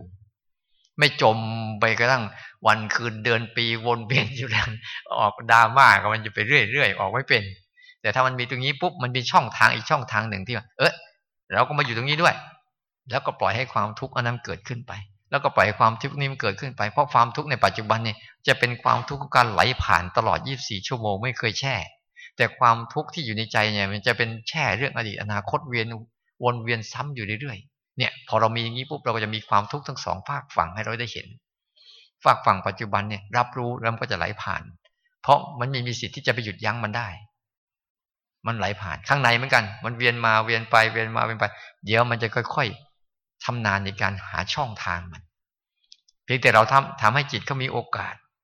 ได้เรียนรู้แบบเนี้ยไม่ใช่จิตเขาจมไปอยู่กับอันนั้นอย่างเดียวแล้วไม่มีอะไรเลย เราเลยสร้างช่องทางใหม่ให้เขาอะเฮ้ยมึงหัดมารู้นี่บ้างสิทางนี้บ้างสิเขาจะได้วางได้ไววางได้ไวทุกมีอยู่ปริมาณเท่าเดิม แต่การวางไวหรือวางไม่ไวนี่อยู่ที่เรามีสติเร็วไหมนี่คือเหตุ รู้มันเร็วไหมรู้เร็ววางเร็ว รู้เร็ววางเร็ว เราก็น้อยลง ถ้ารู้แล้วกำเร็ว รู้แล้วกำแล้วไม่วางไม่วางก็ยาวขึ้น ยาวขึ้นเนี่ยมันยาวขึ้นตรงว่าเราวางเร็วหรือวางช้า อันนี้คงไม่กำปั้นทุกดินนะอ่าโอเค เอาละเอาแค่นี้พอวันนี้แค่นี้พออนุโมทนานะหลาย ๆ คนที่ได้ ตั้งจิตตั้งใจศึกษาในคอร์สนี้ก็มีอะไรแล้วก็ค่อย ๆ ศึกษาเรียนรู้กันไป ชีวิตนี้คือชีวิตของการศึกษา